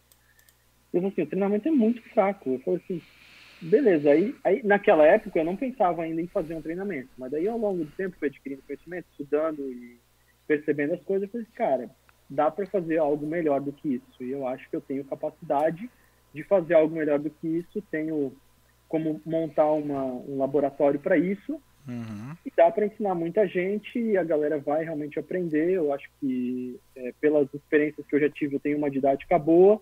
Então, acho que vai, vai ser legal aí para a comunidade brasileira ter um treinamento acessível, né, com bom conteúdo, com práticas porque o treinamento uhum. que eu tinha feito tinha prática, mas era tipo meramente ilustrativo, sabe? Então, para dizer que tinha. Então, eu achei que com, é, era era cômodo fazer um, um, treinamento que, que fosse agregar nesse perfil. Porque, cara, no treinamento oficial de Exadata é na casa aí dos 7, 8 mil, sei lá quanto está hoje. É. Então é muito caro, eu acho que é inacessível. Então achei que eu podia fazer algo decente, né, algo bom, né, uhum. e, e agregar para galera aqui do Brasil com um valor melhor, um valor mais interessante que fosse pagável, né? Eu acho uhum. que um valor ou um valor justo, vamos dizer assim, um valor justo. Boa. E em então, português, né? Eu, eu acho que é um dos é, mais bacanas. É. E aí, então fiz o montei esse treinamento ano passado, eu montei, né, ao, ao longo dos, dos anos aí, mas é, comecei a ministrar no ano passado, em julho do ano passado. Uhum. E acho que até agora tem dado certo, tá, tá bem legal, o feedback oh. é positivo. Boa, o Red está comentando aqui, ó, treinamento top, recomenda ao máximo. Boa, já tem uma recomendação aí, aí de quem já fez. É, Boa. É, o Red é um cara, né, não é um cara que não conhece a Ó, O Cressoni também, tem, boa tem também. lá no parque dele. Então, enfim, é isso, cara. Veio daí essas ideias aí, foi basicamente isso. É... Só mais uma coisa, então, que eu queria que eu queria falar? Pode falar. Deixa eu ver se eu lembro agora que esqueci. É a cerveja, eu acho. Cerveja estragada aqui que eu tô tomando. Você, a gente tá começou quente. falando, você falou, ó, não tem cerveja aqui, mas tem alguma coisa, né? É, então, a cerveja ficou em casa, eu tô no escritório aqui. É, mas é porque, é porque não deu é. tempo, mas a próxima vez você vai receber uma cerveja aí. Né, Kênia? Isso aí. Vai receber a cerveja da Samadinha. Então, falamos bastante coisa Tinha mais uma coisa que eu queria falar, mas não lembro o que era. Ah. Enfim. Enquanto você lembra aí. Se eu lembrar, eu falo. Vamos puxar aqui algumas coisas que o pessoal tá perguntando. Eu anotei aqui algumas coisas, eu vou voltar um pouco.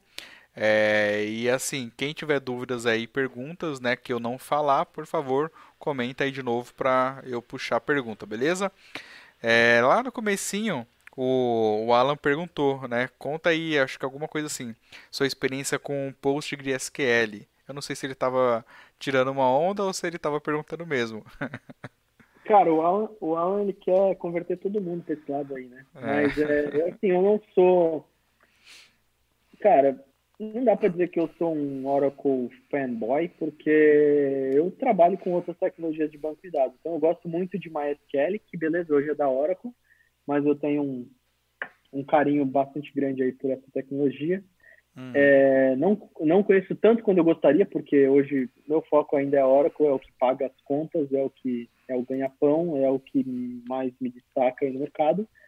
Mas é, queria poder estudar mais, mas eu tenho tenho certo conhecimento em MySQL, gosto bastante de Cassandra, então é, um, hum. é uma tecnologia de banco de dados NoSQL que eu estudo. Então, tipo assim, ah, às vezes eu não estudo MySQL, mas eu estou estudando Cassandra. Boa, essa paixão é, aí do Cassandra veio pelo Bonassim, né? Veio, cara. Bonassim aí plantou a semente aí, cara. É má influência esse cara. Boa. Tem que cuidar. Então, é, Cassandra eu acho uma tecnologia muito legal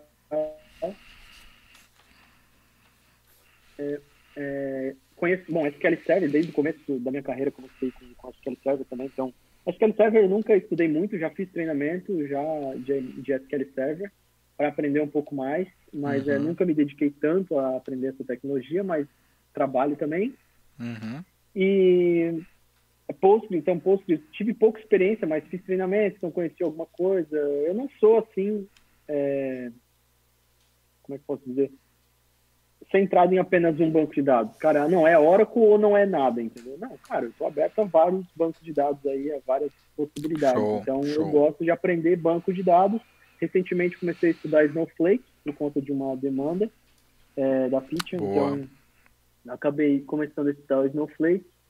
E que mais de banco que eu, que eu conheço? DB2, né, lá do começo, mas DB2 depois daquela época nunca mais botei a mão, então a botei a mão, então deve fazer uns 5 anos que eu não conecto no DB2 aí, faço alguma coisa. É... Ó, o Léo tá falando aqui, Agora... ó, Snowflake não, pô, Redshift, o Redshift. Redshift, é, Redshift é o banco da, da AWS aí para para Workload Analytics. Isso aí. Então, cara, eu gosto de banco de dados, entendeu?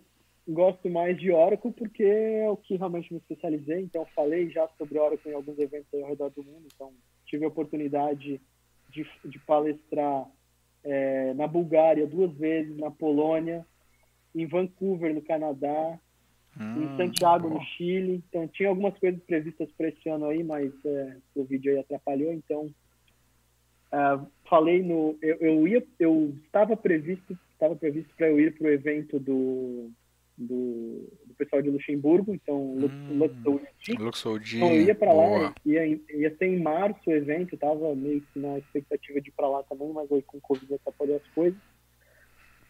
E outros eventos aí que, que pintariam aí ao longo do ano, então, a ideia era ir também. Mas vai ficar para ano que vem. isso é bacana, você foi em vários eventos fora do Brasil, né? Você costuma participar não só aqui no Brasil, mas também fora aí na comunidade, né? No, Isso, é. A Pitchan, a Pitchan tem um certo incentivo para você ir para fora palestrar, mas é, de qualquer forma você sempre acaba desembolsando né, alguma grana no seu próprio bolso. Então, uhum. normalmente como eu fazia, eu poderia ir em um evento, talvez no ano, um evento no ano fora do país, uhum. com, com a verba que a Pitchan me dá. Então, daria para ir em um evento ficar confortavelmente num bom hotel e tal. E eu normalmente faço o quê? Cara, eu pego, eu uso a verba da Pitching para pagar a passagem e o resto tudo eu banco do bolso para conseguir mais eventos. Então, uhum. normalmente pego Airbnb em vez de ficar num hotel bom. Então, às vezes eu fico longe, em vez de eu ir de Uber, eu pego um amarelinho lá, um patinete lá da Yellow. Então, uhum. é, então eu fazia várias coisas assim para tentar baratear e conseguir mais eventos possível, né? Então, ah, boa. Na Polônia fiz muito isso também, então peguei Airbnb e tal. É, só nos eventos que, que eu não peguei Airbnb foi o da Bulgária, que a, a, a própria conferência pagava o hotel pra gente, pagava tudo, a gente só pagava passagem, basicamente, e, e deslocamento lá dentro. É, deslocamento aeroporto, sei lá, algum lugar. Não, na verdade eles pegam a gente no aeroporto também, então é uma conferência bem completa lá. Uhum. Então era bem bacana, assim, essas experiências aí. A gente Show. conhece muita gente, né? Então conhece, porra, meu, conheci, nesse evento da Polônia, Hum. Conheci muita gente fera. Conheci Fritz Hugan, conheci Franco Pachot, conheci o, o, próprio Camil, que é organizador né, da, da do, do, evento na Polônia. Conheci, mano, uma galera muito massa. Top, então, top. É, isso é bacana, cara. Boa, e bom que você sempre está aí nesses eventos representando o Brasil e a galera daqui, né, lá fora. Isso que é bacana. É isso aí. Show. A gente tenta, né? Faz o que dá pra fazer. Show, show. E, e, assim, ó, e é legal, cara, porque assim, ó, você acha que você vai chegar lá, ninguém te conhece. Às vezes o cara já viu um artigo seu, um ou outro viu o artigo, mas mesmo assim você chega lá, a sala às vezes tá cheia, entendeu? A primeira vez que eu palestrei em inglês foi na Bulgária. Cara, eu cheguei lá, subi em cima de um palco, nunca tinha, nunca nem tinha palestrado com microfone.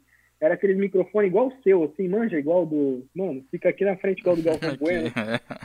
E aí eu não Galvão sabia, Bueno. nunca tinha palestrado, mano, nunca tinha palestrado assim em cima de um palco, falando inglês, com um microfone desse. Mano, eu botei o microfone aqui e aí comecei a palestrar. E sabe o que eu escutava?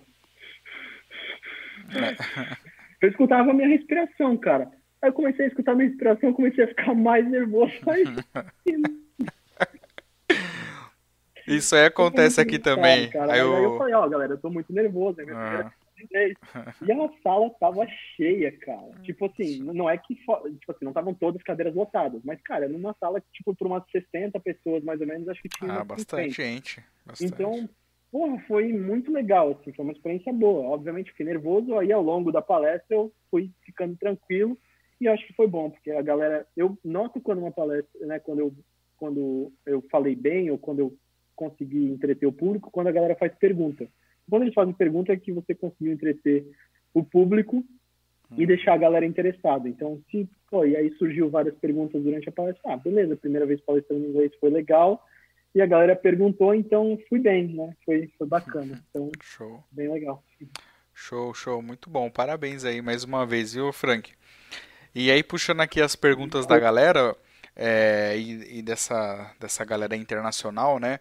Perguntaram sobre duas pessoas que eu vi aqui. Uma foi alguma coisa assim, como que é trabalhar com o, acho que é Alex, né? Alex Gorbachev, não sei se é assim. E com o Fred Dennis. Ou como você conheceu o Fred Dennis? Foi alguma coisa assim. Beleza. É, o Alex, é, o Alex Gorbachev, ele tava, ele trabalha na, trabalhou na Pitchen durante muitos anos. No começo, talvez da Pitchen, até os primeiros sei lá, quatro, cinco anos talvez que ele, tá, que ele estava lá, ele era muito Oracle Oracle focused, né? Então hum. focava muito em Oracle, muito tecnologia Oracle, mas ele é um cara, cara, ele é um cara fora da curva, ele é genial assim. Então ele não ficou, não se limitou a Oracle, né? Então uhum. acho que esse é o grande lance, né? Então você tem que não pode se limitar a uma tecnologia. É, o Portilho sempre fala, né? TI não é lugar para paixões. Então esquece esse negócio de saber apenas um banco de dados. Beleza, paga a sua conta hoje, mas, cara, e se a hora que eu falir, entendeu? Uhum, Esse é. foi meu medo, entendeu? E se a hora que eu falir? Beleza, é uma empresa gigantesca, não, talvez não vai falir. A IBM reduziu muito de tamanho. O que, que era a IBM 100 anos, sei lá, 50 anos atrás? Fora Mano, que mudou também todo o segmento hoje, de TI, é. né? Então os caras se, se reconstroem, né? Então as coisas acontecem, né? E você, eu, eu sempre tive esse medo. Isso é a hora que eu falei. Por isso que eu tô sempre estudando alguma outra coisa, entendeu? Então, sempre Boa. assim, porra, a hora que eu vive dando tiro no pé, com licenciamento, com cloud, com não sei o que, os caras. Não, Ó, o pessoal que trabalha cara, na hora, ou que tá aqui na live vai ficar é, chateado. Você, não, não é querer ficar chateado. Eu acho que assim, mano, vamos concordar. Os caras uma, meu, toda hora é tipo, em vez de ganhar o cliente, os caras parecem que querem perder. Então, essas coisas uhum. de, de licenciamento e tal, as ações comerciais, eu não gosto do que a Oracle faz, mas é, beleza, eles têm as estratégias dele e deve dar certo, né? Porque eles ganham bilhões, então acho que tá ok, né? Então eles devem saber o que estão fazendo. Então não sou eu aqui, mero DBA, que vou dizer o que, que o executivo da Oracle tem que fazer. Eles devem ter a estratégia deles, né?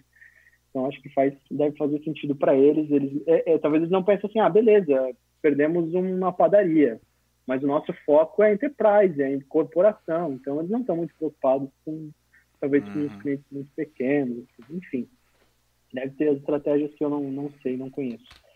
Então o meu medo sempre foi, né, ah, se a tecnologia que eu estou trabalhando hoje for por água abaixo, né, então eu preciso ter um pé em alguma outra coisa e, cara, em dois, três anos eu vou virar especialista em alguma outra coisa. Uhum. Que é o que eu, tipo, vamos dizer, é o tempo que eu preciso estudar para conhecer algo a fundo o suficiente para me manter estável no mercado com uma boa tecnologia. Né? Você uhum. se dedica, e se você se dedicar integralmente, com certeza você vai, vai estar com um conhecimento suficiente para se destacar naquela tecnologia. Então, acho que você sempre tem que ter uma carta na manga. É, é a minha estratégia tem dado certo até hoje. Nunca precisei trocar de tecnologia, tipo sair do Oracle e ir para alguma outra coisa, mas sempre tive algo ali. A hora que acontecer, eu estou preparado. Uhum. Né? Ou, pelo menos, estou semi-preparado, né? Boa. Se precisar, eu tenho algumas, algumas opções aí para decidir. É, vi que o pessoal comentou ali de Autonomous Database, então, cara, eu acho super legal a ideia do Autonomous Database. Uhum. Fiz vários testes, várias experiências aí. Então, tenho algum. Cara, escrevi bastante sobre Autonomous Database. E vou dizer que eu tô para publicar uns seis meses já esse conteúdo de Autonomous hum, Database, mas eu boa. fico segurando, segurando, segurando e acabo não publicando. Daqui a pouco vai vencer as versões que eu, que eu, que eu estudei, documentei e não publiquei. Então, logo eu devo começar a lançar algumas coisas aí, soltar esse conteúdo, porque hoje eu não estou mais conseguindo escrever tanto, né? Uhum. Então, uhum. é, então, Boa, mas publica aí que a gente quer ver, viu? Acabar o conteúdo mais cedo aí. Beleza. Tem uma perguntinha. É, tem uma perguntinha lá atrás, lá no comecinho que o Rodrigo perguntou, Rodrigo Martins. Né? A gente estava falando aí de, é, de ser pai, alguma coisa assim, e ele perguntou, é, falando nisso, ser pai mudou algo na sua experiência de vida? É uma perguntinha bacana. Cara, eu acho que mudou tudo, né? Então, é muito massa. Tipo, é uma experiência muito legal você ver, porra, aquela criança pequena nos seus braços, assim. Cara, eu não, não dá para explicar. Eu acho que é uma sensação, assim, inexplicável. É muito legal. E, cara, revira toda a sua vida, né? Então, sua vida fica em função daquela pequena criatura ali. Você acha que nada, nunca nada na sua vida vai consumir tanto o seu tempo. e aí surge uma criança que você vê assim, meu, não tenho mais tempo para nada. Ou, né, agora meu foco precisa ser outro, né? Então é muito legal. Boa. Boa. E aí, seguindo essa, essa linha aí, o Bonacim fez uma perguntinha também assim, quando a gente estava falando do GOB, né? Critério para fazer parte dos conselheiros GOB é ter filho recém-nascido? Porque ele falou, Olha... Portilho, Vini, Rodrigo, Jorge, Zabala, Frank, todo mundo aí que veio dessa leva é, aí. A galera aí tá, tá com recém-nascido, essa galera toda. Só falta o Matheus aí, também enchendo o saco dele aí, mas parece que o Covid atrapalhou um pouco os planos do casamento lá e aí ele tá postergando um pouco aí. Boa, boa, saquei. É. Ó, o Matsu tá fazendo uma é. pergunta, aproveitando um abração aí pro Matsu, hein? É, ele tá falando assim, ó, onde foi o lugar mais feliz que você trabalhou, meu velho? Boa pergunta, hein? Mano, é, cara, eu vou dizer assim, ó, o PagSeguro tem um carinho enorme pra essa galera aí do UOL, galera do PagSeguro, então eu fui, porra, foi, era muito massa trabalhar lá, era, porra, muito zoeira, quando o Matsu tampava mesmo junto, era só besteira, mano, só palhaçada. A gente ria o dia inteiro, trabalhava, se ferrava, mas se divertia. Então era bem massa. Bem Show legal. Tenho um carinho enorme por essa empresa. É, gestores aí, se estiverem abertos a negociações, meu passo está. estamos, a, estamos à janela de contratações aí. Aí, Bonassim, lança aí, hashtag é. volta Frank. Dá uma hum. força aí, ó. Aí aproveitando aí pra galera que tá assistindo, né? Só lembrando mais uma vez, se você não deixou seu like aí no vídeo, deixa seu like aí, beleza? Que a gente tá chegando aí, aí na reta final e aí eu vou reforçar as perguntas, já vão mandando aí pra gente responder, tá bom? Caralho, vai dar duas horas, mano. Duas horas. Lembra que eu te falei? Eu é... falei, cara, as lives é assim, a gente programa uma hora, mas quando vai ver já deu duas. e o nem parece, né? perguntou, né? O Bonatti perguntou, ah, por que não chamou de Otis Olaria Osaka, né, o filho, né? Porque ele se referiu ao filho. Eu chamei de Oliver, mano. O Oliver começa com O, tá valendo, né, Bonatti? Boa. Olha aí, ó, homenagem aí pro PagSeguro. Show. Beleza. Tinha mais uma perguntinha aqui mais para trás. Deixa eu ver se eu volto aqui. Mas quem quiser já Pô, aproveita, já cerveja, pergunta. Mano. Acabou, zerou. Beleza. Cadê? Cadê? Será que eu não vou achar aqui? Aqui eu marquei, depois eu desmarquei para pegar outro. Ah, você não respondeu do Fred Dennis. Como que você conheceu o Fred Dennis? O Léo tinha perguntado. Ah, sim. Ah, eu acho que eu nem acabei de falar do Gorbachev, né? Então, o Alex é cara, é um cara que teve um nome muito forte dentro da Python. Então uhum. ele, teve, ele desenvolveu toda a área de, de Hadoop, a gente chama de Enterprise Data Platform, EDP. Uhum. Então ele uhum. desenvolveu toda essa área lá dentro de, de analytics aí. E ele tem um reconhecimento enorme lá dentro da empresa. É, recentemente aí, é, então essas áreas foram, foram mais maturadas, digamos assim, por conta das tecnologias que ele aprendeu e desenvolveu lá dentro. Então, eu nunca trabalhei diretamente com ele, né? Então, tive bem pouco contato com o Alex Gorbachev, então falava mais em eventos aqui no, no Brasil mesmo.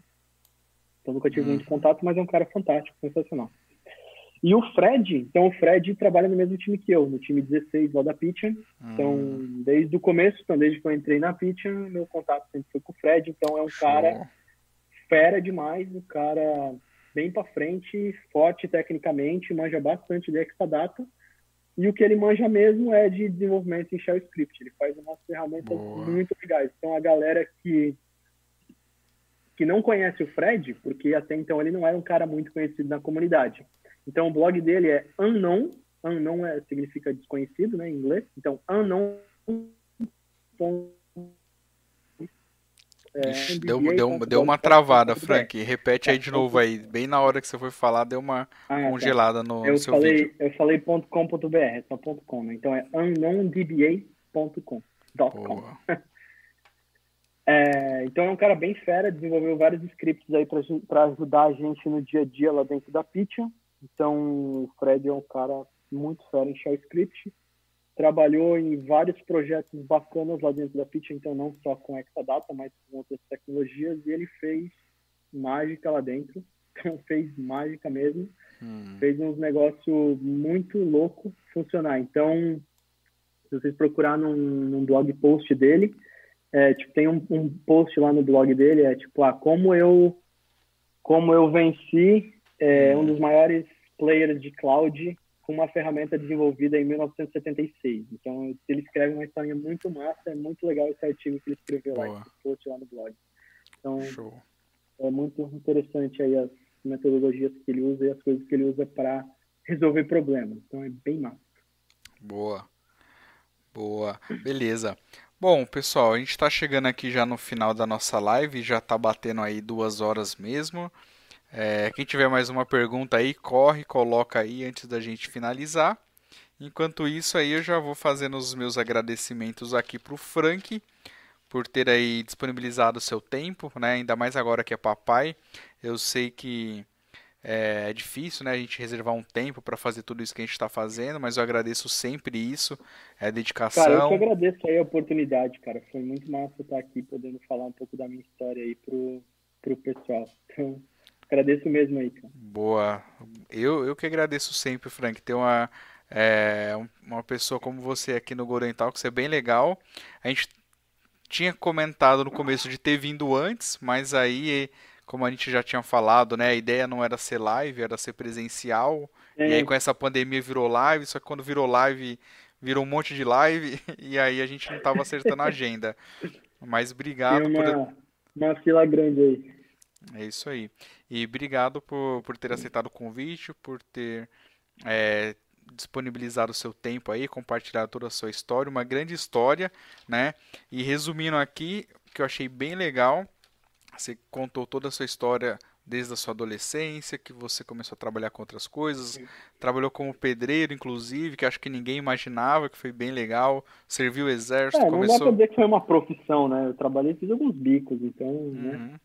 Mas, ah, mas... assim, é, é pra você ver que né, você não precisa ter vergonha das coisas que você fez e tal. Então tudo que, uhum, tudo que claro. eu fiz, tudo que eu fiz até hoje me moldaram a ser quem eu sou hoje. Então eu não tenho nada do que reclamar das coisas, nada que me arrepender do que aconteceu. Então, na verdade, sou muito grato a, por tudo que me aconteceu, né, e por por eu ter chegado onde onde eu tô hoje. Então, é, pensa se eu tivesse entrado, se eu tivesse passado naquele processo lá do exército cara, eu estaria saindo do exército, sei lá, em 2017, talvez. Então, toda essa bagagem que eu que adquiri aí na área de TI não teria não teria acontecido. Então as coisas acontecem, acho que por, às vezes por alguma razão, né? Sim, então, sim, bacana. Exato. Aquela coisa, né? Deus escreve certo por linhas tortas. E é isso aí, é. mas é legal, começou a trabalhar cedo, responsabilidade. Eu tô indo aqui com o comentário do Léo. O pessoal tá falando, cadê o Oliver, né? Já tinham perguntado antes. O Oliver tá em casa, né? É, acho que o pessoal tá não sabe eu, que... Eu acabei vindo, acabei vindo pro escritório porque a internet lá em casa, aí, com os temporais que deu aqui em Blumenau, aqui no sul, na verdade, é, tava meio instável, então... Na verdade, sempre foi instável lá em casa. E aí acabei vindo pro escritório porque aqui tava melhor. Uhum. o Bonacim tá zoando aí, né? Que às vezes o banco não precisa ser PCI. É, às vezes o banco não precisa ser PCI. É, como é que é?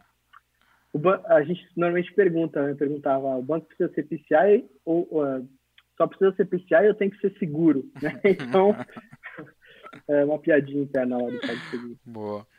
E aí o que eu ia comentar lá do Léo, que ele, a gente falando lá do Oliver, né? Porque o pessoal perguntou, ele falou, levanta o Oliver como se fosse o Simba em Rei Leão. Já imagina a cena, né? Nasceu. Assim. Mas aí. Tá aqui, mano. É, legal. Uh, bom, é isso aí, pessoal. Então, Muito só é, finalizando, toda essa história que você contou foi bem legal. É, parabéns aí por toda essa sua trajetória, viu, Frank? Até entrar na área de TI, né? É o que você acabou de comentar. Você de repente tinha várias oportunidades ou vários caminhos para ir para outro lado e você acabou caindo nesse mundo doido de TI, tá aí até hoje, tá ajudando a galera, compartilhando com a comunidade, fazendo um trabalho bem legal e com uma história aí é, muito bacana aí que você compartilhou com a gente, tá bom? Então, quero uhum. agradecer, valeu, muito obrigado mais uma vez. Obrigado pela galera que ficou até agora aí acompanhando a gente, participando, perguntando, contando piada. Foi bem divertido. É que eu sempre falo, quando a conversa é boa, hora passa. E mais uma vez a gente está batendo duas horas de live. Cara, não sei Caramba, nem como passou cara. duas horas, só sei que já foi. Passou rápido. já né? foi duas horas. Como vai falando, né? É exatamente. Então, cara, é só agradecer aí a oportunidade aí de abrir esse espaço aí para eu compartilhar um pouco da minha história aí com a galera e espero que inspire bastante gente aí, galera nova, galera que já está na carreira, que se inspire aí um pouco com a, com a minha história e que realmente possa ajudar aí nas decisões de carreira de vocês. Aproveita e deixa um, aproveita antes de a gente finalizar, so, deixa um seu um recado aí ou uma dica para essa galera nova que está entrando e começando agora em TI, na carreira como DBA, pra gente antes da gente finalizar. Espera aí. Vamos lá, o que, que será que teremos lá? Pegar aqui, Só eu consigo pegar aqui, mano. Tá, beleza. Enquanto isso, a galera aí tá agradecendo, valeu pessoal. Vou, vou perguntar o time do coração dele já já. Vai Ô, tá louco! Olha, essa aí é a dica que você vai dar pra galera. Boa! As indicações aí, ó. Estudem. estudem ó, tem até um livro de vale OCM ali. Boa! Tem, mano. Tem um livro aí também. Show de acabei bola. Comprando e não estudando. Esse aí foi um dos que eu não li porque acabei não me dedicando o suficiente. Então, estuda que vale a pena. É, a minha dica é, cara, conheçam, conheçam os conceitos, conheçam o que roda em background, que vale a pena. Conhecimento, acho que conhecimento nunca é demais. É isso aí.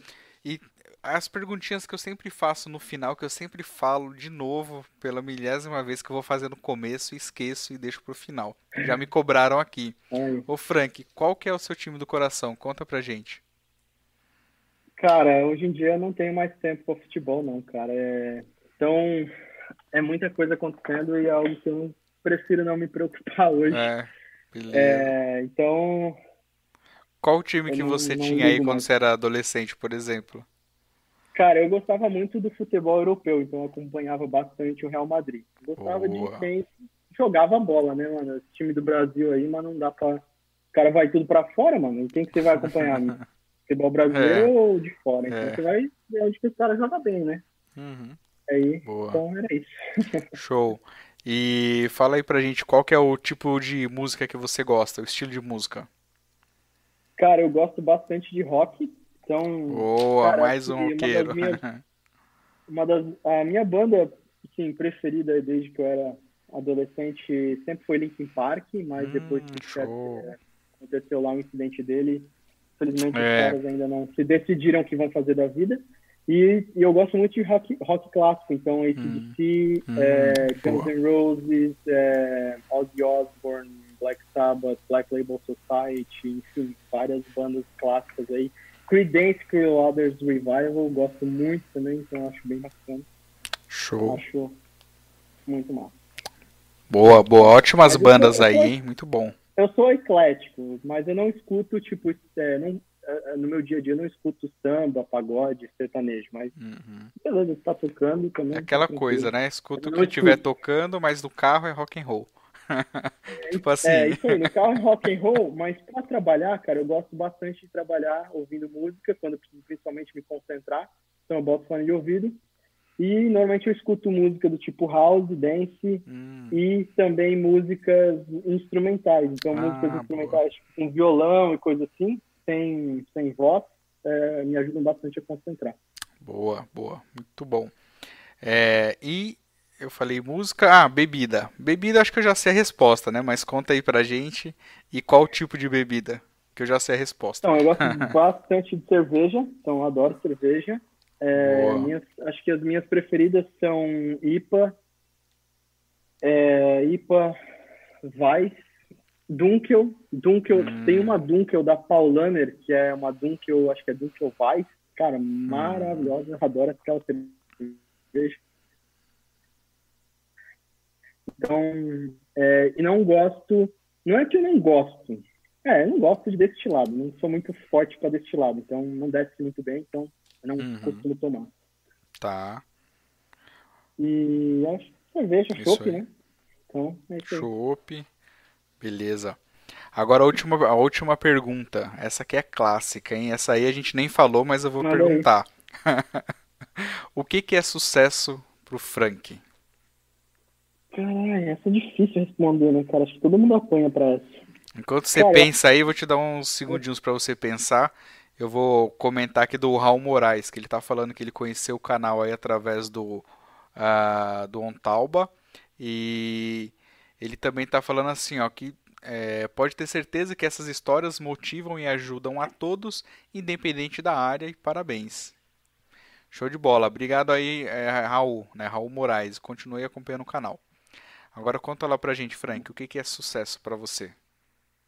Então, acho que sucesso, cara, é, é quando você atinge um pico onde você está despreocupado. Então, você está, vamos dizer assim, tranquilo com o que você atingiu e confortável, né, para não precisar estar com uma preocupação. Então, hoje, é, talvez muitos consideram, né, cada um tem o seu, seu sua definição de sucesso. Talvez muitos hoje dizem que eu tenho sucesso, mas é, eu não estou ainda num, num ponto que eu estou confortável, onde eu tenho poucas preocupações, principalmente. Beleza, hoje financeiras não me preocupam tanto, mas é, se eu perder o meu emprego, por exemplo, cara, fodeu, entendeu? Vou ter que me preocupar financeiramente. Então. Ainda mais agora com filho, papai. Precisa... É, então você tem sempre preocupações. Ah, você tem empresa. E aí deu problema no cliente cara, por mais que você tenha funcionários, você vai estar sempre preocupado. Então, acho que uhum. o sucesso é você estar despreocupado. Então, até você atingir esse ponto máximo, né, acho que demora um pouco. Boa. Boa. Maravilha, Frank. E aí, cara, uma coisa que a gente não falou, a gente vai terminar essa live, pessoal. Mas tem uma Ai, coisa mano, que a gente não falou. mais longa, velho. Não sei, mas pode ser que não sim. Queria que, eu não queria que fosse a mais longa, mas vai ser. É. Até é... então, né? Até então. Tá? Se você é, se sentir confortável, obviamente, falar, é, a gente vê que de vez em quando você posta algumas fotos praticando yoga, né? De repente você pode comentar ah, um pouquinho sobre isso, que a gente falou de tudo, mas não ah. falou disso, né?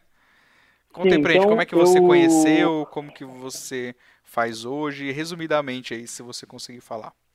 É, então eu preciso ter algumas coisas para é, desestressar, né? Então, não que eu seja um cara muito estressado, mas, cara, o trabalho sempre te dá uma, um certo estresse, né? Então, eu hum. preciso de coisas para desestressar. Então, uma das coisas é o yoga.